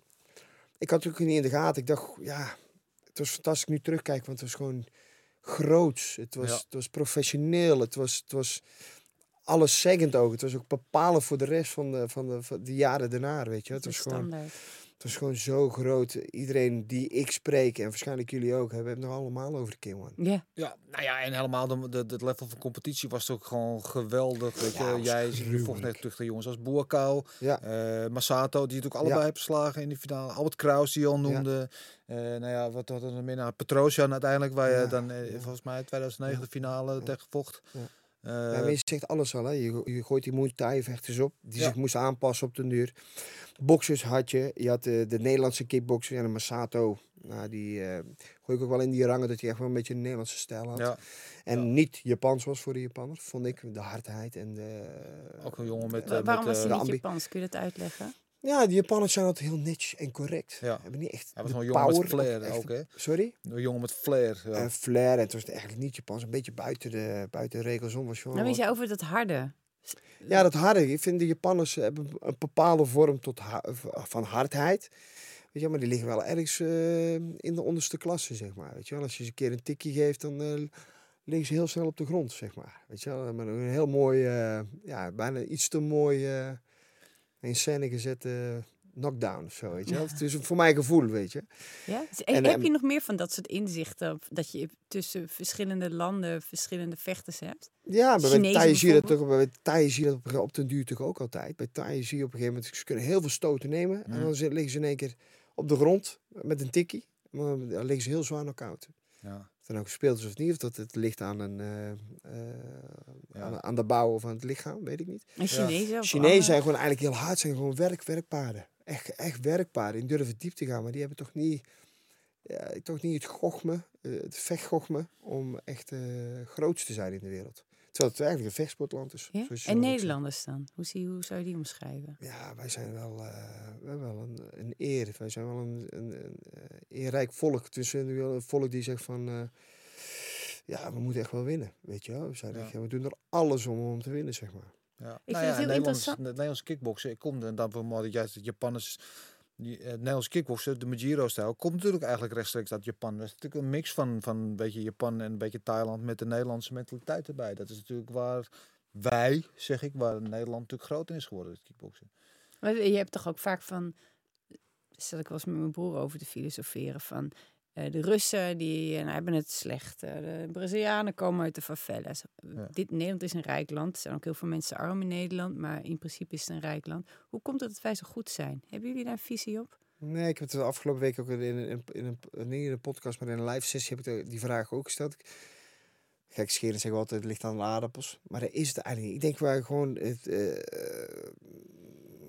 ja, we zijn wel strevers. Volgens mij doen we het gewoon goed als klein land. En ook in andere facetten, in andere Ja, maar waarom? beroepen. Waar komt dat vandaan? Waarom zijn wij Ja, we ooit... zijn ook niet als, als volk vroeger in de middeleeuwen of de, de jaren daarvoor. Ja, Zijn we ook niet echt een, een krijgers geweest. Of een specifieke Nee, maar we hebben, wel, we hebben wel even lang de hele wereld leeggeroofd. Ja, Ja, precies. weet je, Nederlanders ik. hebben wel tegelijkertijd hebben we het poldermodel. We moeten allemaal met elkaar Ja, kletsen we en hebben, het goed hebben Nederland met heeft wel van oudsher die ondernemingsgeest om, om de visie eh, te verbreden, om weet je wel, de wereld te ontdekken en te veroveren.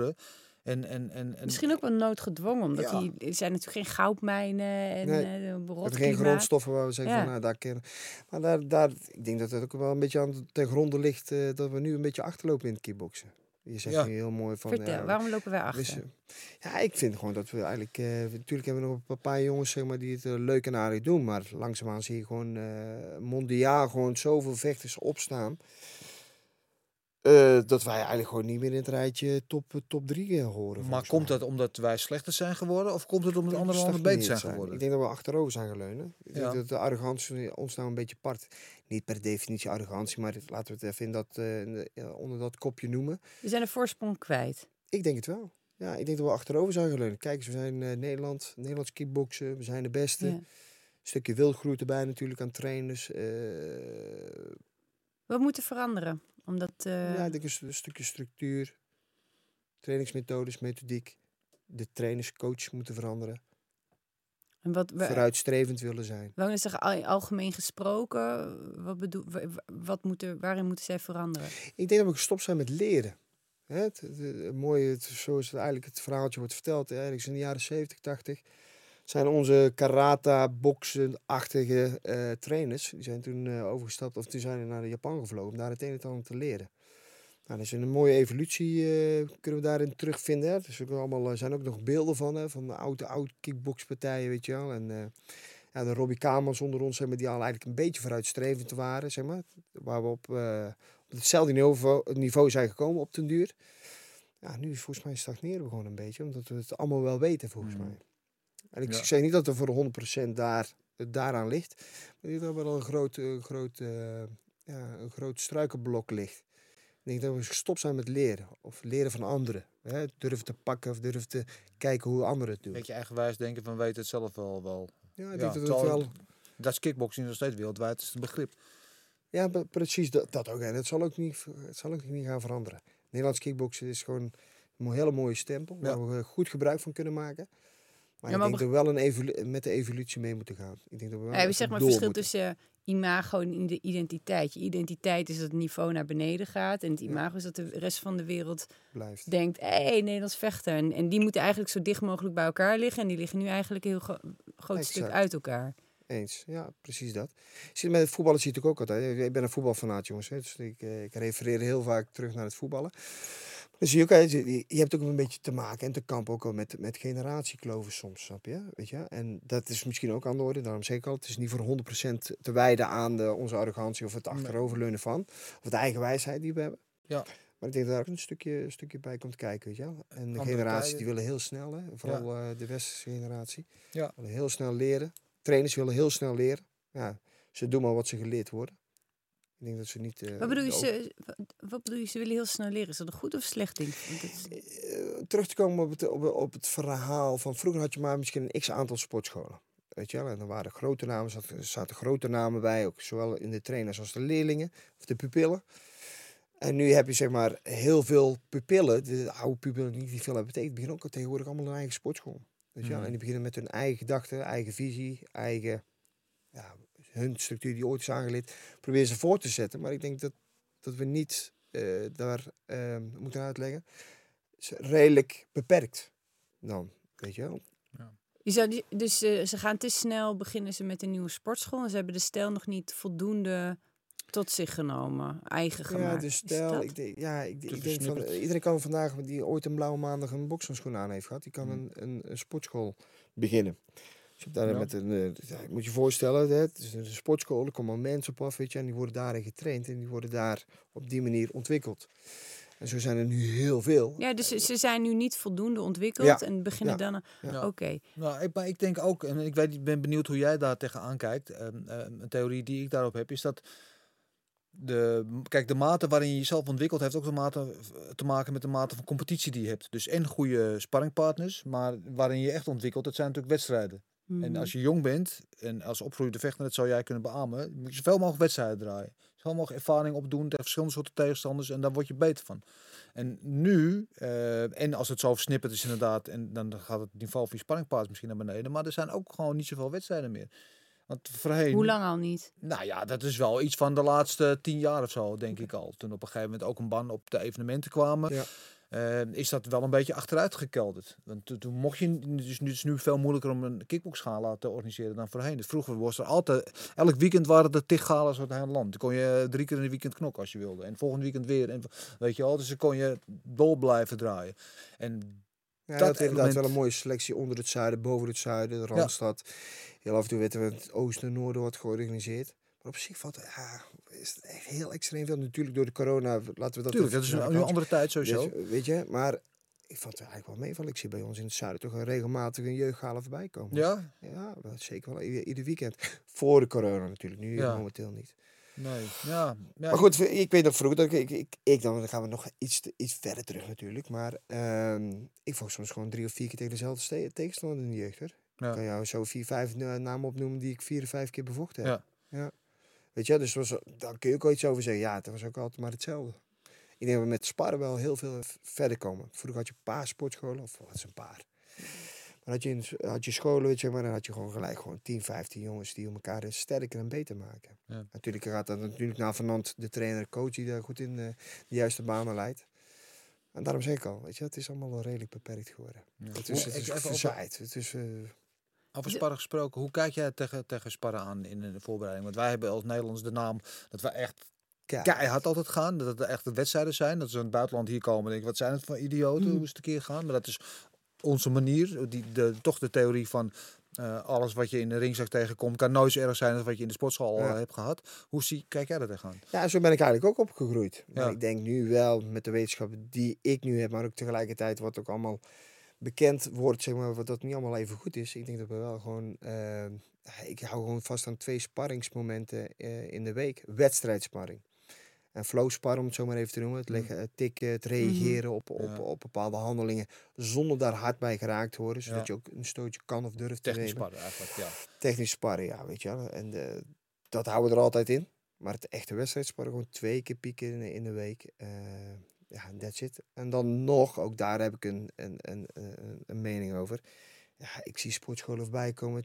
ah, 10, 15 rondes eh, dan Ja, eh, sparren. ja. In godsnaam. Wat doe jij? Nou, ik vind het heel onnodig. Ik vind het ook niet, niet realistisch. Ik vind het ook niet functioneel. Wat doe jij Ik doe gewoon weer? drie rondjes sparren. En dan af en toe eh, doe ik er een extra ronde bij. Maar dan laat ik mezelf een beetje triggeren door de trainer. Die dan zegt van, nou, doe er een extra rondje bij. Dat je even getriggerd wordt om Ja. toch even die extra eruit te gooien. Want je denkt dan in die laatste derde ronde van, hey, ben hierna ben ik klaar. Dan word je toch nog even getriggerd. Dan even een stukje diepgang erin. ja. En ik denk dat het gewoon realistisch is. Drie rondjes sparren gewoon, zoals het eigenlijk ook gebruikelijk is. Eh, extra ronde eventueel erbij. Even wat lange rust, net wat nodig is. 10, 12 rondes en je pakt weer een tegenstander. Moet ik even een kanttekening bij zeggen. Het is wel een beetje op een redelijk hoog niveau. Hè? Als je jong bent, gewoon lekker uurtjes maken, Tuurlijk. vlieguurtjes maken. Maar als ik op niveau eh, ja, A-klasse zit, weet je wel, en daarin zit ook een natuurlijk verschil, maar dan zit je wel in een professionele vorm. Doe het op deze manier, weet je wel. Pak 10 minuutjes rust, hou het een beetje bezig, communiceer wat. Hè, wat moet de, de volgende rondes, wat moet daar voor gebeuren? En pak een tweede ronde weer. Of in ieder geval een tweede, se- eh, tweede, tweede set weer, weet je wel. Van drie rondes of vier rondes. Ja. En dan weer. Dan heb je uiteindelijk toch nog zes tot acht rondes gedraaid.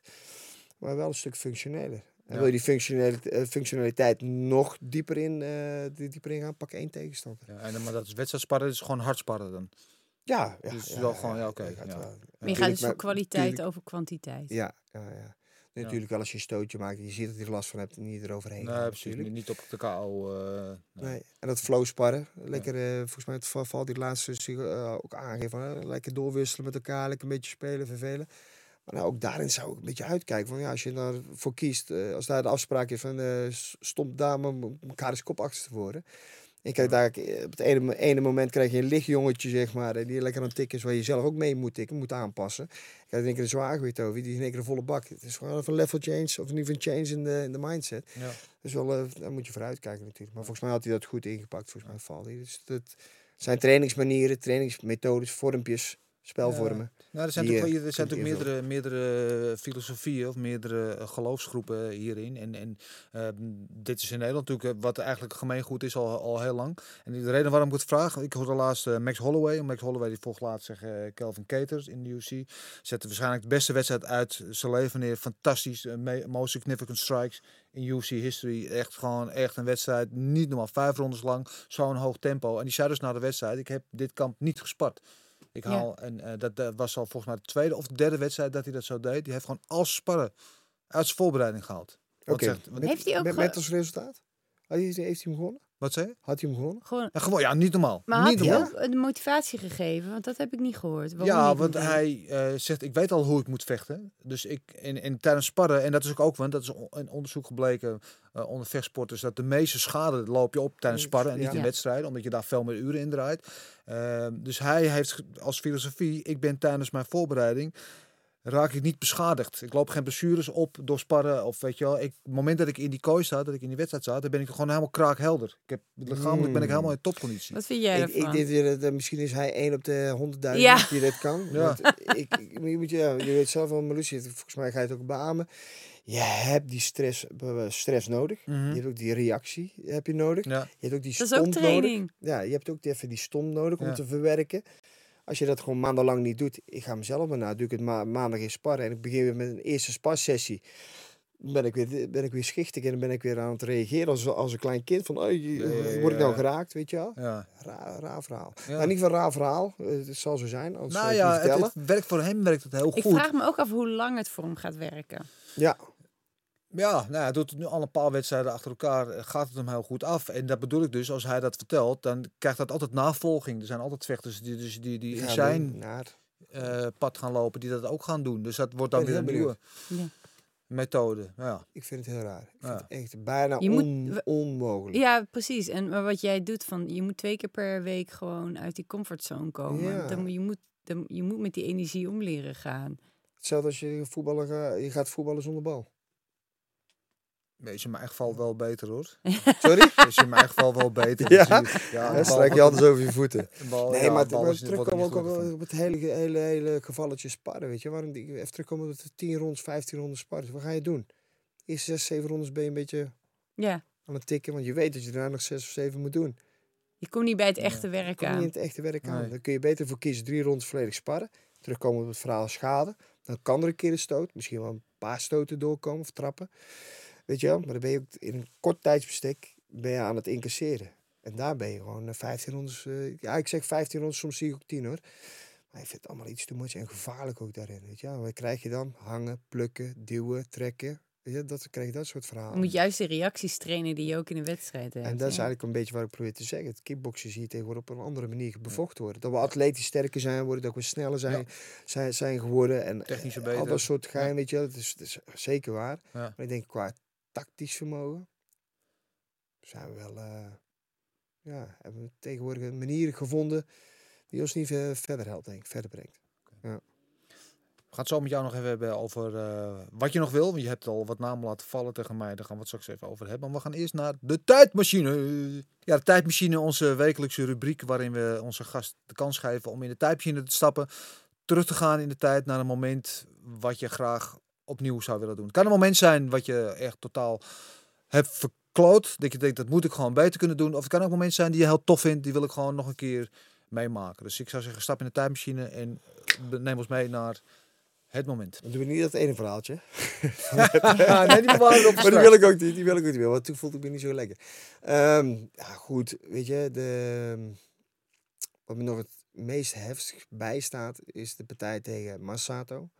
Ik was hem al jaren op mijn manier gewoon een beetje aan het prikkelen om Ja. tegen mij te vechten. En hij vertelde mij van, nou luister eens, ja, niet letterlijk in de face. Maar eh, via de magazines in Japan. Van hey Sauer, je kunt het tegen mij willen, maar je bent nog een belangen na niet goed genoeg. En tegelijkertijd ga maar, ach, eh, sluit maar achteraan in de rij. En uiteindelijk was hij daar in een toernooivorm, weliswaar in ons tweede potje, in de halve finale. En in de halve finale kon ik hem tegen en ik, en ik, eh, ik won hem. Ik won hem. Gaf hem een acht tellen. Hè. Ze konden hem ook niet geven, maar ze gaven hem. En dan voor de, voor de Japanners, Mhm. in de staat van de Japanners die eigenlijk pro Masato natuurlijk Ja, waren. En eigenlijk ook Masato eh, naar voren wilden schuiven. Of altijd naar voren schoven. Dat was ook een soort halfgod. eh Ja, gaven ze hem acht tellen. En ook nog eens in de laatste fase van de derde ronde. Ik, wauw, dit was wel heel geweldig. En daarna sta je na twee minuten later sta je met je handen in de lucht. En die euforie die ik toen destijds ervaren, ja, die was bijzonder. En ik wist ook nog van hierna moet ik verder. Moet ik nog, nog een- tegen een ploet vechten. Weet Ja. je? Maar, maar goed, dat was niet eens zo belangrijk. Ik, was, ik had ook iets te veel gegeven. Dus ik, had het hem, eh, ik liet hem iets te veel binnen, die euforie. De winst was gewoon te sterk zeg maar, dat ik hem niet kon wegstoten. Dus ik moest hem pakken, maar het was zo heftig. Dat ik eh, even wakker werd in de kleedkamer. Shit man, we moeten daar nog een pot vechten. En, Dan moet je weer oh, pieken. alles lag in elkaar. Alles lag in elkaar. Ik heb weer zoveel lokies gegeven dat eh, mijn enkelbanden zo opgerecht waren. Sch- op mijn scheenbenen waren. Bultjes. Maar goed, dat maakt het niet uit. Want ik had Je- gewonnen je van de grote. Masato. Was die euforie groter dan dat, ik, dat je het toernooi uiteindelijk won? Uh, denk ik, dat toernooi won ik uiteindelijk niet. Nee, maar, je, goed, de, de ooit, ja, ja, ik denk het wel. Want dat, want dat staat me nog bij. Want je vraagt aan mij, wil je de tijdmachine instappen? En dan denk ik aan euforie, aan blijdschap en eh, wat ik als eh, sterkste en eh, lekkerst heb ervaren. Ja, dat was gewoon lekker. Dat was gewoon lekker. Weet je, dat was voor mij op dat moment al een finale. Mooi. Kijktip voor de mensen thuis. Zoek deze partij even op op YouTube en beleef dan zijn meest favoriete moment nog een keertje terug. Ja, ja, even blijven bij eh, eh, wat je zei, we hadden een tijdje geleden contact over, over dat je hier naartoe zou komen. Zei ja, er zijn twee namen die staan nog op mijn hitlist. ja, En dan noemde je Typhon Oskan, dat is Ja. inderdaad die partij die je net al memoreerde, waar je toen verloor, en Petrosian, Ja. waar je toen eh, volgens mij twee keer vrij kort achter elkaar tegen hebt gevochten. Ja. Ja, ja, allebei 2007, 2009 of 2008. Ja, ja, 2009. zoiets, ja. ja. eh, waaronder de laatste keer was dan in de finale van, van de K1 Max. Ja, Verloren. vertellen. ja. Ehm, waarom wil je die partij eh, rechtzetten? Ja, omdat je verloren hebt, maar... Nou, het zijn, er zijn genoeg redenen om tegen Petrosian te vechten. Iedereen wil tegen Petrosian te vechten natuurlijk, omwille van eh, dat ze denk ik ook waarschijnlijk wel aan kunnen.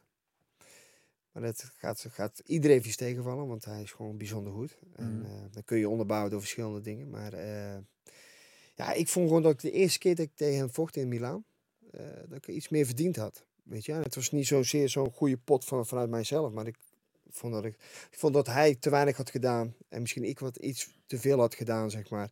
Maar tegelijkertijd had ik gewoon iets meer verdiend voor mijn gevoel. Tweede keer tegen hem had ik gewoon een geweldig pak slaag gekregen, dus daar praat ik niet over. En natuurlijk, hij is wel, eh, hij staat aan top of the food chain. Ja.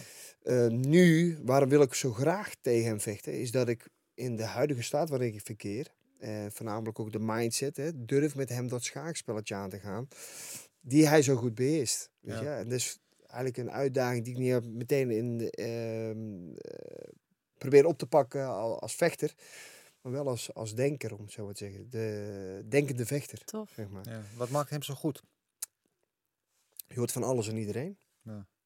Zijn, eh, eigenlijk waar we eigenlijk in manoeuvreren. Ik zie, ze- Marloes vraagt mij net van, ja, waar sta je dan voor? Wat is jouw methodiek dan? Weet je, het voetwerk, het inzichtelijke, het momentum, het Mhm. eh, afstandsbepalingen. Weet je, dat is, doet hij gewoon bijzonder goed. Want hij doet op zich niet zoveel spannends. Het is zijn linker trapje zo nu en dan. Een knietje hier en daar. Maar dat voorhandje die hij mooi gebruikt als dirigerend handje van... hey, stuur jou voelen. Dat is eigenlijk waar ik wel met hem naartoe wil. Weet Ja. je wel? En Kijkt iedereen- hij beter dan wie dan ook? Kijk, of het instinct. Is zijn instinct beter. En daardoor is zijn kijk, kijk eh, natuurlijk een stuk beter. Ja, je kunt het eh, door met verschillende manieren omvatten of woorden omvatten. Het Zijn oog. Zijn oog, ja, Ja. is, ja, het is allemaal gewoon, hij meet het gewoon zo goed af. En je ziet zijn voetenwerk. Wij noemen dat half voetjes. zo'n Hele kleine Mhm. bewegingjes. De verplaatsingen die hij doet, weet je wel. Hij zorgt er steeds voor dat hij in een goed moment komt. Of in een goede houding staat, in een goede afstand staat. En soms Daardoor dat, hoeft hij weinig te doen. Ja, ja, en laat je de anderen nou doen die Ja. er niet gewend zijn, dan kost dat heel veel moeite, want die benen zijn er niet gewend. En ja, Ja. laat nou net zijn de fundamenten van het menselijk lichaam. Ja. En dan kunnen ze dat niet, weet je wel. Dan moeten ze mee naar links, moeten ze mee naar rechts. En dan worden ze op het juiste moment worden ze gestopt, worden ze onderbroken. Hè, Het verhaal waar we het net over hebben gehad. Schrikreactie. Ja, daarmee zet je ze op zijn rem en dan kan hij zijn ding doen. En dan is het ook niet heel bijzonder wat hij doet. Maar hij doet gewoon allemaal net genoeg, Ja. de, de juiste dingen. En ook al heel lang op een heel hoog niveau, net als jij, nog steeds Ook dat. eh, aan Moet ik wel zeggen, hij is, hij, is niet echt opgemaakt, laat ik het zo zeggen. Nee. Eh, dus hij heeft niet heel veel partijen gedraaid. Zeker wel veel. Maar ik bedoel, niet in vergelijking tot eh, heel veel anderen. Ja. inclusief mezelf. Dus ja, Petrosian is wel een jongen die, ik- die ik nou durf uit te dagen op een, op een, op een ander niveau. Zeg maar, Waarom op een ga ander je vlak. winnen? Dat ik dat ga doen. Dat ik hem ga ont, Met jouw- ontregelen. Tof. Met mijn manier van vechten nu. Mooi. Zo, wat je ook heel vaak, heel vaak ziet, is dat we vanuit, eh, ja, jij weet als geen ander en heel veel andere mensen, vanaf het begin sta je tegenover een southpaw, moet jij linksom gaan als eh, orthodoxe vechter. Want je moet uit zijn stootrange komen, zijn ja. sterke positie uit, eh, uit, uit die kant gaan. Je kunt een keer zeggen, we gaan hem een keer ontregelen, we gaan wel die kant op. En daar iets op proberen te vinden. Moet ik uitkijken wat ik nou ga zeggen natuurlijk. Hè? Want- Hij spreekt toch in Nederlands. Nee, nee, oké, maar laten we die eh, mooi als verrassing. Ja. Ja, en Typhoon is gewoon niet zozeer voor Typhoon. Volgens mij is hij een hele lieve, geweldige, aardige, goede vechter. Ja. En eh, gaat hij nog wel het een en het ander presteren. Maar voor mij gevoel moet ik nog iets rechtzetten. En dat heb ik, kan ik ook met andere vechters hebben. Maar voor, voor mijn gevoel was toen die koek zo op, zeg maar. Was ik zo leeg van binnen. Ja, dat ik die opnieuw wil doen. Ja, dus- precies. Want jij zei toen vooraf tegen die wedstrijd, hij wil over mij naam maken. Hij wil eigenlijk eh, via mij eh, zijn naam. En dat is natuurlijk hem ook wel gelukt. Ja. Eh, hij maakt een, boekt een goede overwinning. Ja, maar jij zegt eigenlijk, ja, de, de, de staat, zowel geestelijk en fysiek wat ik nu ben, zou die niet op die manier van, mij- van mij winnen. Nee, het is natuurlijk relatief. Wat zegt een vechter vaak? Van ja, weet je, ja, ze willen een naam die al gevestigd is. Ze willen een naam overmaken, weet je. Want dus je zegt soms ook maar dingen die, ja, die gezegd moeten worden of eh, die gehoord willen worden. Maar eigenlijk had ik het gevoelsmatig helemaal niet zo. Ja, als je een badder nu tegenwoordig hoort, ja, nu, nu heb ik het. Nu heb ik het gevoel wat ik eh, nodig heb om toch Rico te verslaan. En die kans heb je al twee keer eerder gehad, zeg maar. Dus je zegt soms dingen die gezegd moeten worden of Ja. ja, die Ja. verwacht worden van je. Ja. Of op die Maar misschien is- op dat moment wel echt zal voelen, denk je. Maar misschien... Dat denk je. Maar Die je, die je wilt denken. Ja, die je wil denken. Ja. Ja. Dan ga je weer naar het, kom je weer terug op het mentale vlak. Ja. Ja, ik denk dat ik er nou echt helemaal klaar voor ben. Dus en in de divisie waar ik in eh, nu zit, ja, en Typhoon en Jojo, weet je, ja, dat is eigenlijk eh, killing. Dat is gewoon eh, moordend. Ja. En een eh, K1 Max waardig. Ja. Maar eh, laat, laat dat mijn doel zijn. Laten we afstappen van die title shot. Laten we gewoon die twee jongens eh, proberen. En nogmaals, plezier, hè? De druk helemaal weg. ja, En Gewoon plezier en voor de fun en de eer. Ik heb zelfs de aanname gemaakt om te zeggen van stel dat ik niet eens zou winnen. Weet je wel, als ik mijn ding maar kan doen. Snap je? Dan, volgens mij komen we daar ook een stuk verder mee. Ja, Ja. maar ook eigenlijk een beetje gewoon jezelf testen om te voelen hoe het nou is om tegen de jongens te staan als je wel goed in je vel zit. Ja, ja, Ja. ja. ja, Dat is ook heel Japans, hè? Ik bedoel, eh, het maakt niet uit of je wint of eh, verliest. Als je maar een goede pot neerzet. Ja. Liever dan dat je slim vecht en eh, wint eh, met Ja, een boring. eh. Samurai spirit. Exact. Ik wil het even kort eh, over afgelopen weekend hebben met jullie, wat allemaal gebeurd is. Even het langs. eh, ja, nou, laten we daar meteen maar beginnen. Wie Zo, eh UFC 260. Welke? Nagano tegen Stipe. Eh, Heb je gekeken? Ja, ik heb echt alleen de knockout bekeken. Dus ik heb de op. De Nou, dat was genoeg. Ja, dat was niet meer dan dat. Nee, wel. heeft nee. één shoot geprobeerd. Die werd supergoed geblokt. Ja. En hij, hij- wat ik vooral tof vond, was hoe Nagano, hoe soepel hij om hem heen bewoog toen eh Stipe op zijn knieën zat. En toen hij zijn rug nam, en toen Ja, dacht dit- ik, wow. Ja, maar de souplesse die hij Ja. had met dat lichaam. Ja, pff, ja. kijk, het verhaal van die wedstrijd was natuurlijk vooraf een beetje... Ze hebben tegen elkaar gevochten drie jaar geleden. En dan Stipe gooide het vooral op de takedowns, het worstelen. En daar Mhm. had Nagano geen antwoord op. Die heeft hem gewoon echt gewoon, eh, ja, wear and tear. Die heeft hem echt gewoon uitgeput toen. En ehm, veel mensen verwachten wel een beetje dezelfde soort wedstrijd nu. En toen nam hij die takedown... En hoe Nagano die verdedigde. En vervolgens ook nog de rug van Stipe pakte. dacht ik, wow, Ja. nou, nu heeft Stipe... En ik denk dat Stipe toen ook wel een beetje brak. Want dit was een hele gameplan en kon zo de play in. Het was eh, 30 pound verschil, iets van een kleine Ja, 14 zoiets, kilo ja, verschil. 2,34 was hij stiepe. Aan was vrij licht. Aan spier. Ja. Ja, nee, eng, ja, geweldig. eh, Fantastisch, die fantastisch gedaan. Ehm wat hadden we nog meer? Uh, Vicente Luque, die deed natuurlijk geweldig met Henry Hoofd in zijn in zijn ko- in zijn hoek. Ook eh fantastische overwinning op Tyron Woodley, ex-kampioen. Een mooie pot. Zo, die, Eh, po- die, eh, wat, ik, wat ik heel mooi vond, was hoe eh, Woodley in, naar zijn instinct terugging. Dus hij, hij was gewoon staan en ook. Die Ja. benen waren helemaal stijf. ja. Hij ging, en hij probeerde gewoon nog terug te vechten. Ja, hij vocht wel zijn daar laatste kans. Hij vocht zijn laatste kans, dat zag hij. Hij ging vol voor en hij kwam tekort. Ja, helaas. Binnenkort naar Bellator. Oké, top. Was dat zou ja, ik, kunnen. Ik ga die weg. Ja.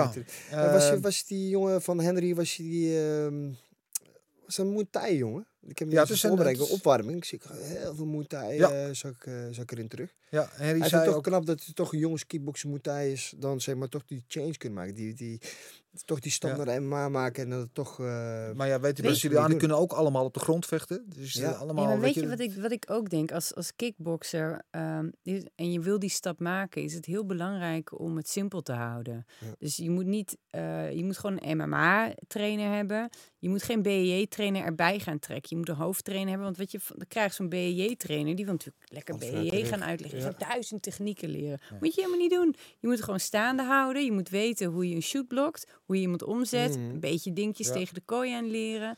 En dan moet je gewoon op de grond een paar dingen leren. En je hebt maar helemaal niet zoveel nodig. Mijn vader, zeg maar even of het klopt. eh, De- Dennis zei dat Kruif zei. Oh, ik begeef me op glad ijs hoor. Nee, dat je maar doen. eigenlijk drie technieken hoefde te leren. En dat, en dat, je die, dat hij die op alle mogelijke manieren aan elkaar verbond. Klopt dat? Dus Deze is nieuw voor mij. Oké, dat heeft mijn vader het verzonnen. Maar het principe, dat je dus, je hoeft eigenlijk helemaal niet zoveel technieken eh, vanuit het worstelen te kennen en niet zoveel op de grond. Maar als je die paar technieken supergoed beheerst en de principes snapt, zoals jij ook Mhm. over afstand hebt en dat soort dingen, dan ben je er feitelijk al als je op een heel hoog niveau kunt kickboksen. Maar wat die kickboxers gaan doen, die gaan ineens helemaal worstelen en helemaal BJ doen. En dan moeten ze dat hele pakket in elkaar gaan zetten. Moet je niet doen. En vergeet niet, simpel. hè, een kickboxer heeft een mind, mindset van naar voren gas Ja. geven. Dus de, de rust en de afstandsbepalingen die constant zien te bewaren en toch nog enigszins een aanval durven op te zetten, dat gaat niet zo snel en makkelijk als dat je bij, eh, in een kickboxpartij Nee, doet. nou, ik denk Dus de rust die je tussen je oren nodig hebt, hè, Ja. om toch juist moment, want je hebt ook een lange tijdsbestek natuurlijk, hè, het is meer een momentum.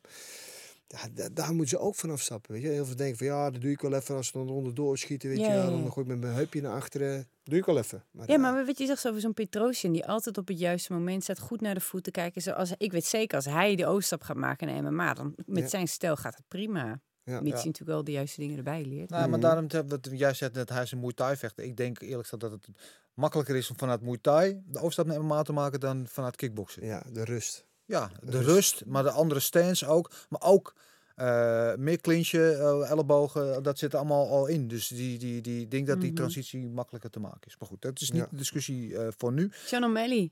Sean O'Malley hadden we nog. Sugar Sean, ja, geweldige knockout. Maakte wel de fout in de eerste ronde. Ja. Door te denken dat hij hem al knock-out had. eh, maar hij was nog niet knock-out. niet. Dat hij weg probeerde te lopen. Maar ook Ehm, hoe zijn tegenstander dat gewoon wegslikte en doorging. Thomas Almeida, ja. Eh, Wat, ja. wat je zag in die partij is... Ik, sorry, ik ben weer eens zijn naam kwijt. Maar zijn tegenstander dus... Thomas Almeida. Ja. Wat zeg je? Thomas Almeida. Ja, ook, en daarom, Ah. Braziliaan, ja. You know, luister vaak naar de podcast, je weet dat ik geen naam kon onthouden. Maar anyway, wat je zegt is dat hij groeide in de, in de wedstrijd. Hij werd steeds beter. Ja, omdat hij hem Alleen-. Het niveau van O'Malley zit hier en hij Ja. zit hier. Dus hij kan groeien wat hij wil. Hij gaat het niveau niet aan. aantikken. Dat was, eh, was En ik denk ook een beetje het, waar we allemaal mee kampen. Een beetje de oude garde. Als je kijkt naar Stipe en naar eh, Francis, weet je wel. En ook de Almeida die al jaren meeloopt. Hè. Ook allemaal op, op diezelfde eh doordendert, zeg maar, als het ware. Weet je. En al die jonge jongens die er net even iets gretiger zijn. Ik denk dat daar ook vaak het verschil in gema- Ja. gemaakt wordt. Nou ja, op een gegeven moment, maar dat is natuurlijk gewoon de, de, de hoe zo noem je dat? De, de wet van de natuur. Op een gegeven moment ja, wordt de oude Mhm. generatie ingehaald door de jongeren. Ja. Ja. Circle of Life. Hey, Hey, er werd gebokst ook afgelopen weekend. Eh Dillian White eh, tegen Paul Vetkin, eh, deel 2. Want de eerste partij was gewoon de Paul Vetkin. Vorig jaar knockout van het jaar. Nu hadden ze het even omgedraaid. Dillian White sloeg Paul Vetkin nu knockout. Geweldige pot ook. En ze zijn al met elkaar overeengekomen dat ze dus een derde en beslissende partij met Ah, elkaar top. moeten doen. Dat staat top. En een speciale vermelding op dit evenement vocht de zoon van Ricky Hatton. There's only weer? one Ricky Hatton. Eh, die vocht zijn eerste profpartij daar op Gibraltar. Gewonnen, ja. Ja? Ik heb het niet gezien, dus ik kan er verder niks over vertellen. Maar eh, heb je helemaal al aankomen. ik, daar heb ik niks Jammer, van gezien. Ja, ja maar Maar leuk als je dan ook nog terug, dingen terugziet van, eh, van Ricky zelf. precies. Ik ga nog wel even kijken, dus laat ik je Redelijk volgende keer dan wel weten. Compact. eh, Ja, Ricky Ja. Hatton is natuurlijk wel een fenomeen. ja, zeker. Hield ook wel van een bakkie trouwens. Ja. Eh, dan, eh, dan even een rondje comebacks. Eh, en dan kijk ik met name even naar jou. Misha Tate. Ja, oeh, Cupcake. ik zag terug. hem, ja. Wat dacht je toen je dat hoorde? Ik was verbaasd, want ik dacht, die zit lekker als vice-president bij One. Ja. Dus ik dacht ook, is dan dat, dat contract afgelopen bij One, dat ze weer teruggaat? En ik zag ook nog een tweet van Ben Volks, een hele leuke MMA-journalist.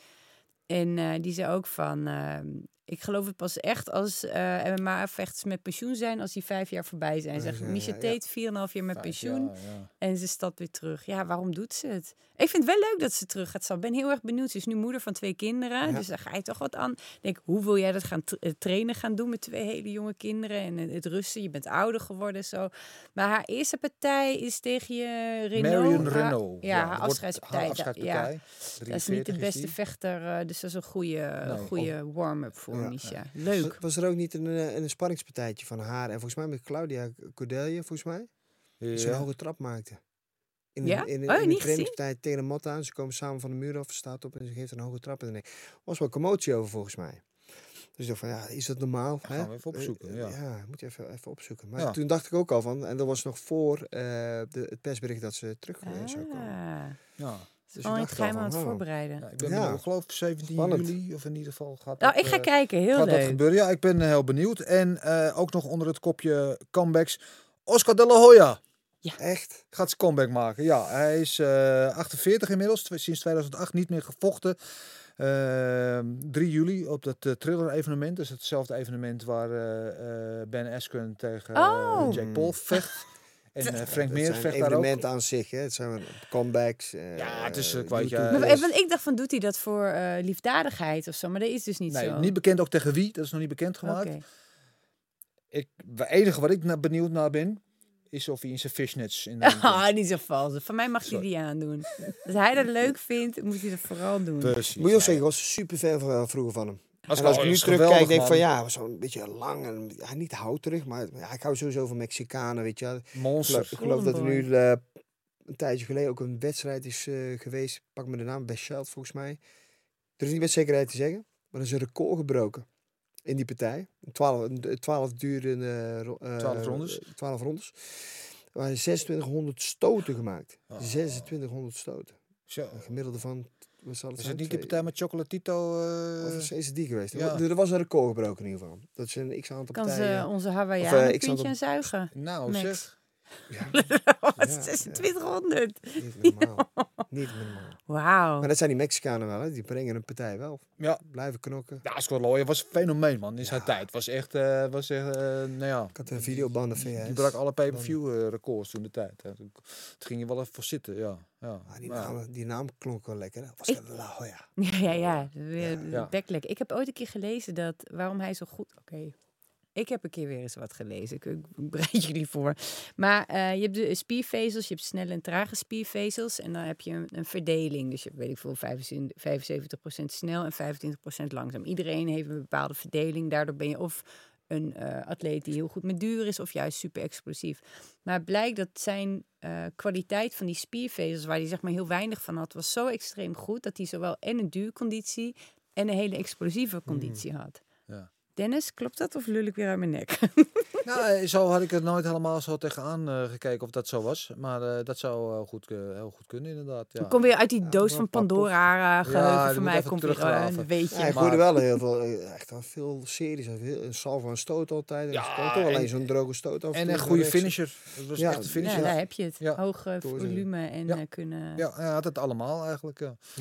Ja. Ja, ja. Eh, anyway, we gaan naar Mount Fightmore. nou, de Mount Fightmore, dat zijn onze founding fathers van de vetsport. Dus eh, wie volgens Marloes en mij dan eh, grote betekenis hebben gehad in ons leven. Mhm. voor de vaderlandse vechtsport. En uit mijn hoofd moet ik dan, zijn het Bruce Lee, Ramon Dekkers, Bas Rutte en John Bloeming. Die staan daar voor ons Mhm. vier op. En onze vraag aan jou is, wie is jouw founding father? Met andere woorden, wie is jouw grootste inspiratie, idool, slash voorbeeld die jij hebt in de vechtsport? Ik heb nooit echt, echt een voorbeeld gehad. Hè. Eh, Maar op een gegeven moment kwam ik, eh, vond mijn toenmalige, mijn allereerste trainer John de Link, die vond dat ik een keer op de foto moest gaan met Ramon Dek. Mannelijk van acht, hè. Laten we voorop zetten. Ik wist het dus helemaal niet. Dus Ramon Dekker had ik toen opeens als, als voorbeeld, zeg maar. Maar dat ik echt voelbaar echt zoiets had van wauw, weet je wel. Met later kwam dat wel terug natuurlijk. Maar op een gegeven moment kwam eh, Rob Kaman ook wel een beetje terug, weet je. Ik vind, ik vond dat hij wel zijn tijd ver vooruit was. Ja. Weet je wel? Ja. Switch, die explosiviteit, die snelheid, een, een een stukje lezen van een wedstrijd. Ja, dat vond ik ook cool. Ja. Dus ja, ja, Rob. Ook jouw grote held, Ja? Rob, nou luister, Ja. ik heb, Rob Kaman, dat heb ik al vaak verteld op deze plek. Rob Kaman is de man die mij naar het kickboksen heeft gebracht. Althans, waardoor ik kickboksen ging volgen. Ik zag een keer een wedstrijd van hem en ik was gelijk verkocht. Ik vond die man, ja, fenomeen. En inderdaad, iedereen heeft het over Ramon Dekkers terecht, weet je. Ja, maar zeker. ehm, Ramon Dekkers is door Rob Kaman meegenomen naar Thailand. Die nam hem onze hoede, want Ta- Kaman woonde toen de tijd in Thailand. Die vocht al in Thailand en die heeft Ramon Dekkers daar geïntroduceerd. En de rest is history, zoals Ja. ze zeggen. Maar ja, ik ben met je eens. Kaman was eh verste tijd eh, vooruit. Ja. Ik kijk nog steeds regelmatig. En ik kijk natuurlijk weer binnen mijn eigen tak van sport kickboksen. Er zullen ongetwijfeld nog wel tig eh, vooruitstrevende, of tenminste namen zijn geweest die eh, verschillende sporten omhoog hebben. eh, Het gaat om jou, wat jij Ja, vindt. Ja. ja. dat is raar. Dat is Rob. Ja, dat is Rob. Rob Kaman. Ja, ja. Goeie keus. Mooi. Top, die mag erop. Ehm, ja, komend weekend eh, gaan we even naar kijken. Geen UFC. Dus, eh, eh, Maar, maar wat? Wat? Wat? Ja, wat? Die zijn Hoe is het al, eh, mogelijk? Volgens mij sinds begin van corona zijn ze dus een beetje elke week geweest. Ja? Maar die hebben even een weekje rust. Die zijn eh, 17 april zijn ze weer terug. Wel eh, de terugkeer van Bellator. Die eh, zijn er heel lang niet geweest.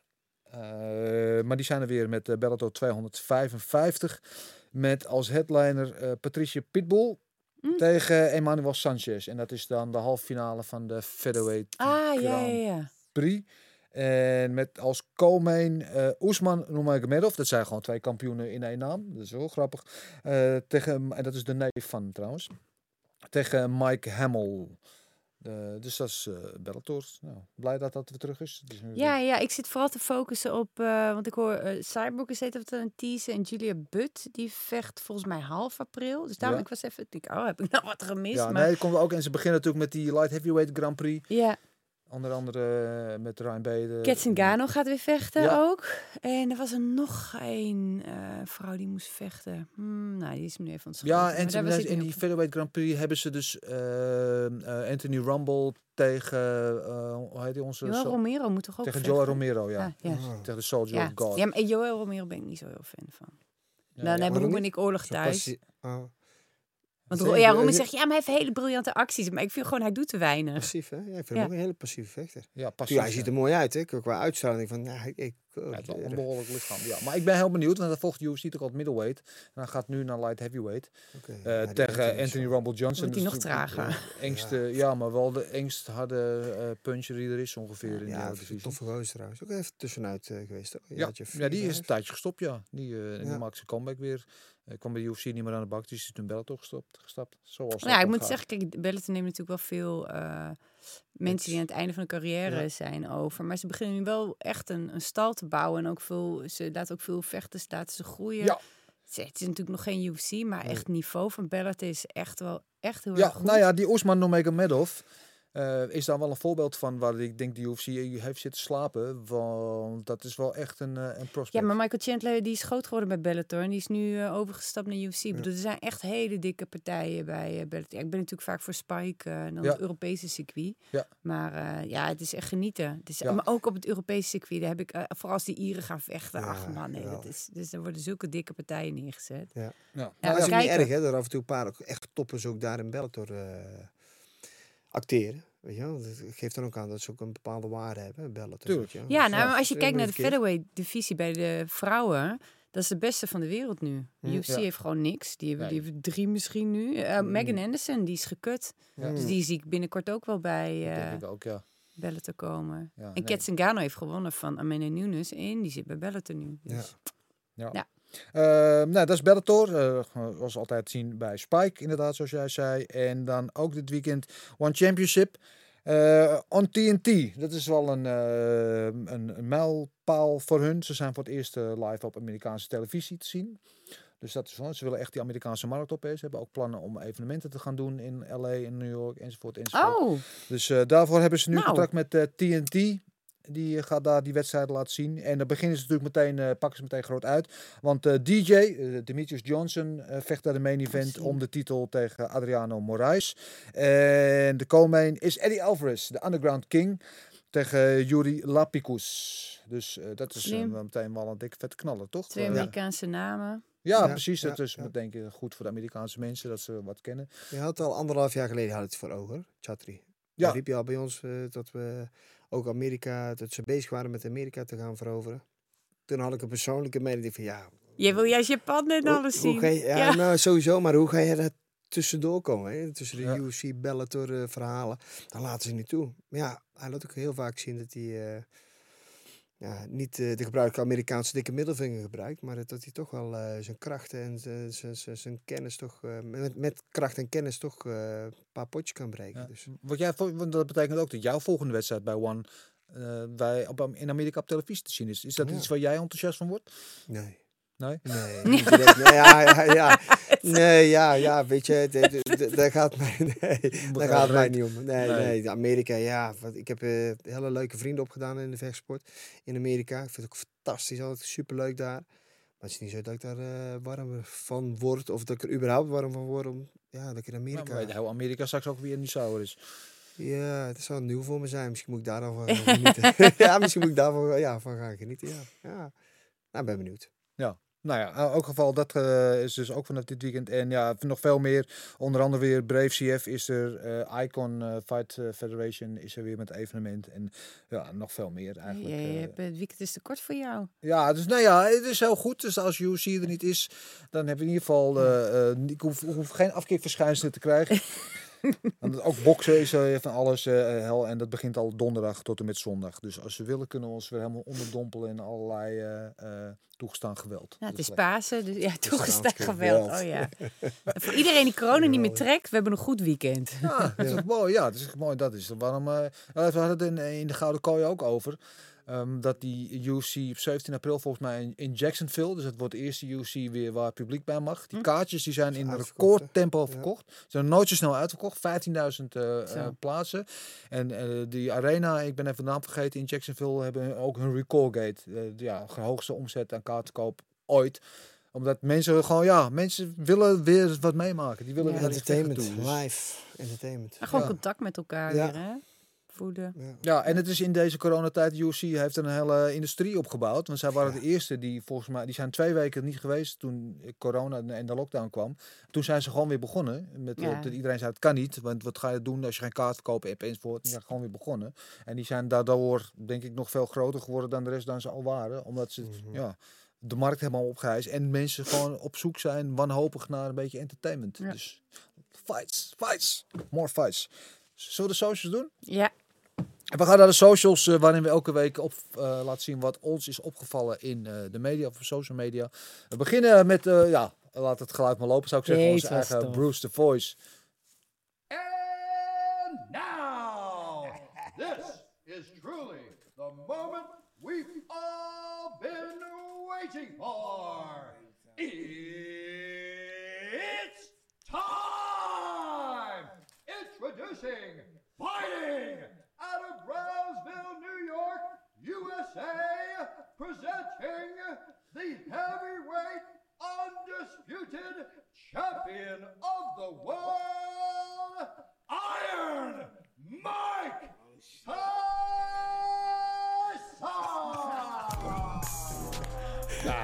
is toch fantastisch. hey, ik hoop dat voordat ik doodga, dat je dit nog ook ooit een keer voorbij zou willen doen. Toch? maakt niet uit Ja. wat kost. ja. Luister, je Maar kan- Alsjeblieft. Wat zou hij beleven als hij dat doet? Hij met dit voor hem natuurlijk eh, gesneden koek natuurlijk. Maar waar, waar, waar, waardoor staat hij? Zie je het jezelf wel doen?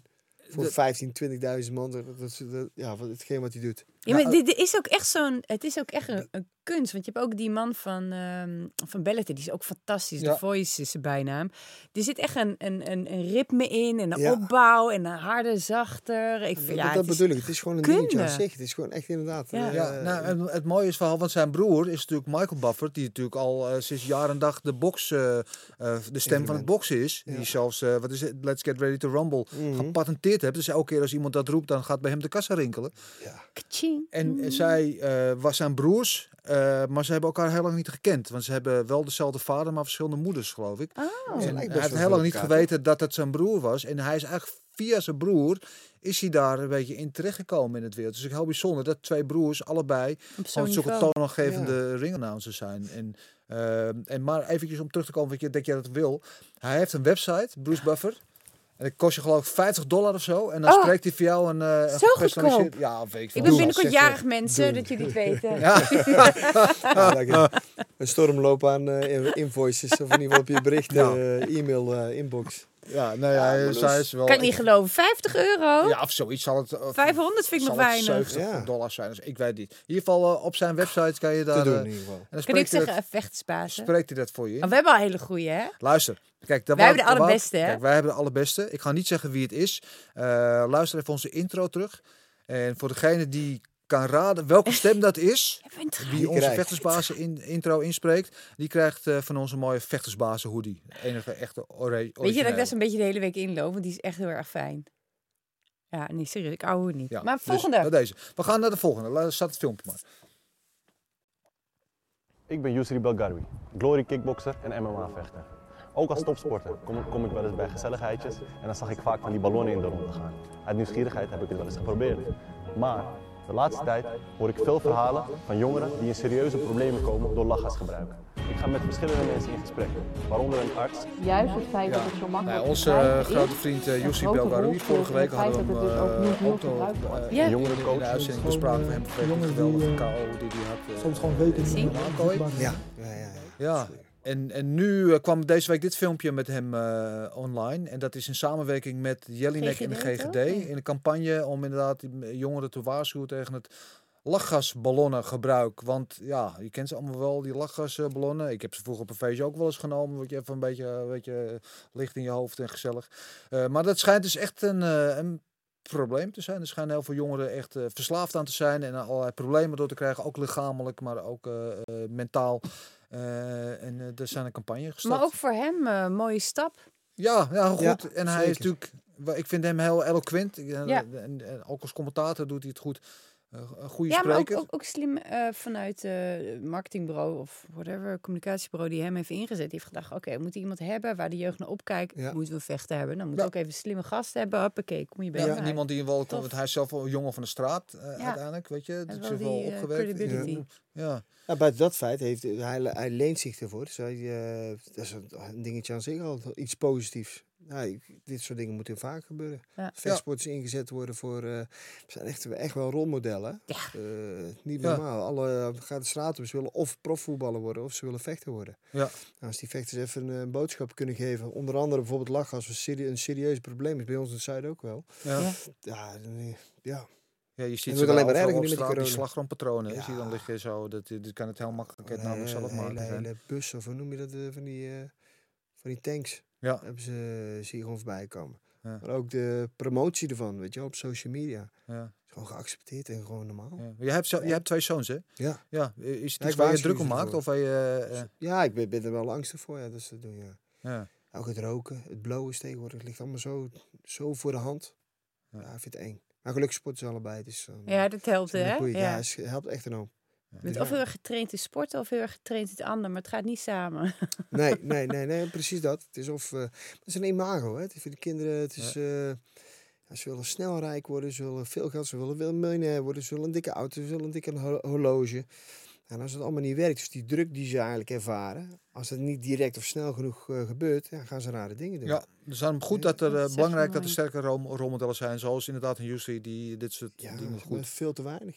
Ik al van, mocht er Ja. een, eh, je hebt net over een marketingsbureau, mocht er een marketingsbureau dit zien, lezen, kijken, ik, eh, ik leen me ervoor hoor, want ik, ik ben er ook bang voor. Maar bij daar deze. komt ook wel een beetje En dan gevoed, niet, eh, net zoals eh. Bilal eh, kinderen op Instagram een snikkel eh, laten zien. Hè? Dit, eh, dat is gasten, die moeten ze gewoon levenslang met Ja. een tv. eh. Hij is eng. Maar hij wordt wel heel zwaar gelincht, toch? Ja, wordt wel. maar hoe je ja. dat eerlijk zegt, snikkel,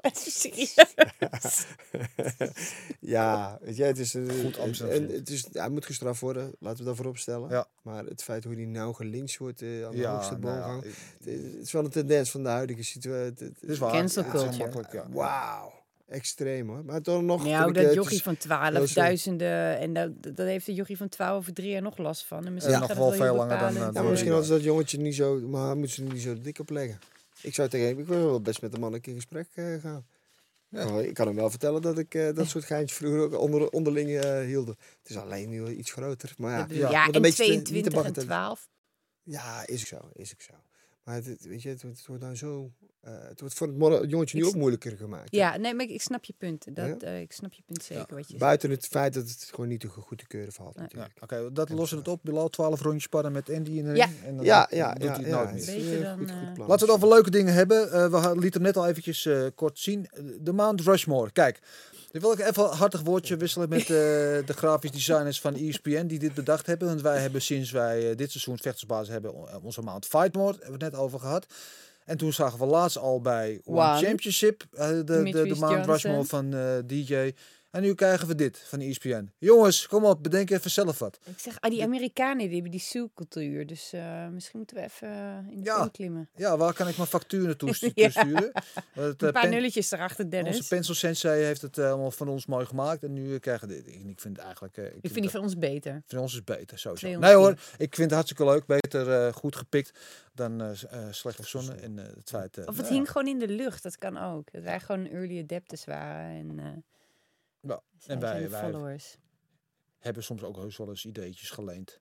Zeg ik eerlijk, toch? Er Misschien? zit wel Viena nog bij, hè? Ja, typisch. Wie is die Ja. derde van links? Of de tweede van rechts? Is een poot gebroken? Het tweede van rechts? Ja, oh, Ja, eh, het- Hè? Fedor? Maori. nee, dat naast is de... die Tweede van rechts of derde van links? Ah, Dat is die Fedor. Kane? Is Mauro- Is het- ja, Kane? Kane, je zei Kane Kane. Ja, Velasquez, Kane ja. Velasquez. Is- Oh, is ik- dat nou, Kane? Ik had de naam Ah, Het lijkt erop alsof die kaal is. Nou zie ik het een klein Ja, ja, ja, maar je ziet het donkere- wel ja, aan zijn ja, mond klopt. en Ja, en Stiepe en eh, DC, hoe fantastisch ik DC ook vind, vind ik hem niet een van de goats eh, van de heavyweight divisie. Hij is misschien wel een van de goats van de sport, omdat Daar hij in moet tweede Ellis divisie kampioen is geweest. staan, ook al heeft hij geen. Nee, eh, DC. DC. Maar ik vind hem niet een van de heavyweight. Maar goed, eh, Hé, er moet toch Alice erbij staan? Met alles wat hij heeft bereikt. Bijvoorbeeld. ook heeft geen. Ja. onderges- Of een ondergewaardeerd eh, eh, persoon. Oké, ja. wat Anyway, heb je nog meer? Eh, en last but not least eh, van onze grote vriend Kevin Glenn Pines. Die uh, Doembe, Doembe when he's not fighting met een iets opgeblazen hoofd. Eh, ja, ik moet helemaal lachen. Vooral als je zet ik Doembe op.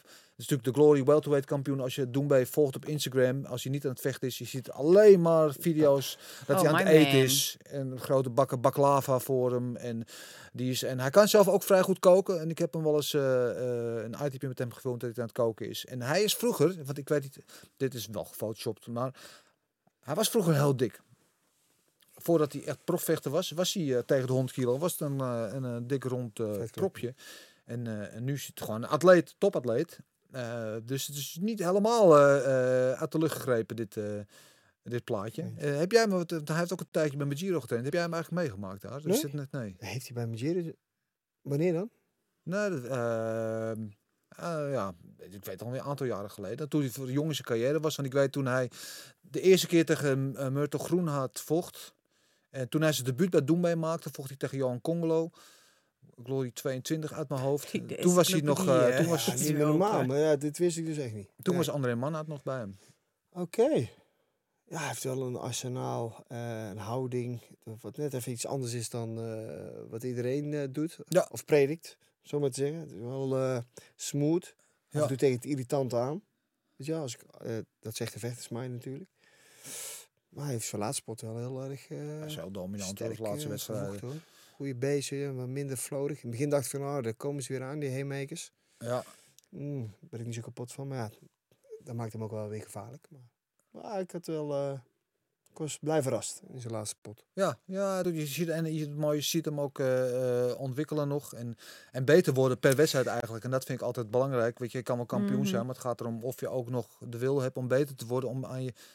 Uh, zeg maar, ze zeggen ook dat hij geen trainer heeft. Dat hij? Dat hij geen trainer heeft. Klopt dat? Nee, hij heeft geen vaste trainer. Hij heeft één. Uh, hij beleidt zich vaak voor bij uh, Queensbury Boxing in Brussel. Uh, Samir, trainer die daar de boel bestiert. Maar het is niet zijn vaste gym, want hij woont in Parijs. Dus Samir staat wel altijd in zijn hoek. En af en toe gaat hij daar naartoe wel om te sparren. En hij heeft een vriend van hem, Abdel, Abdel Saki noemt hij zichzelf.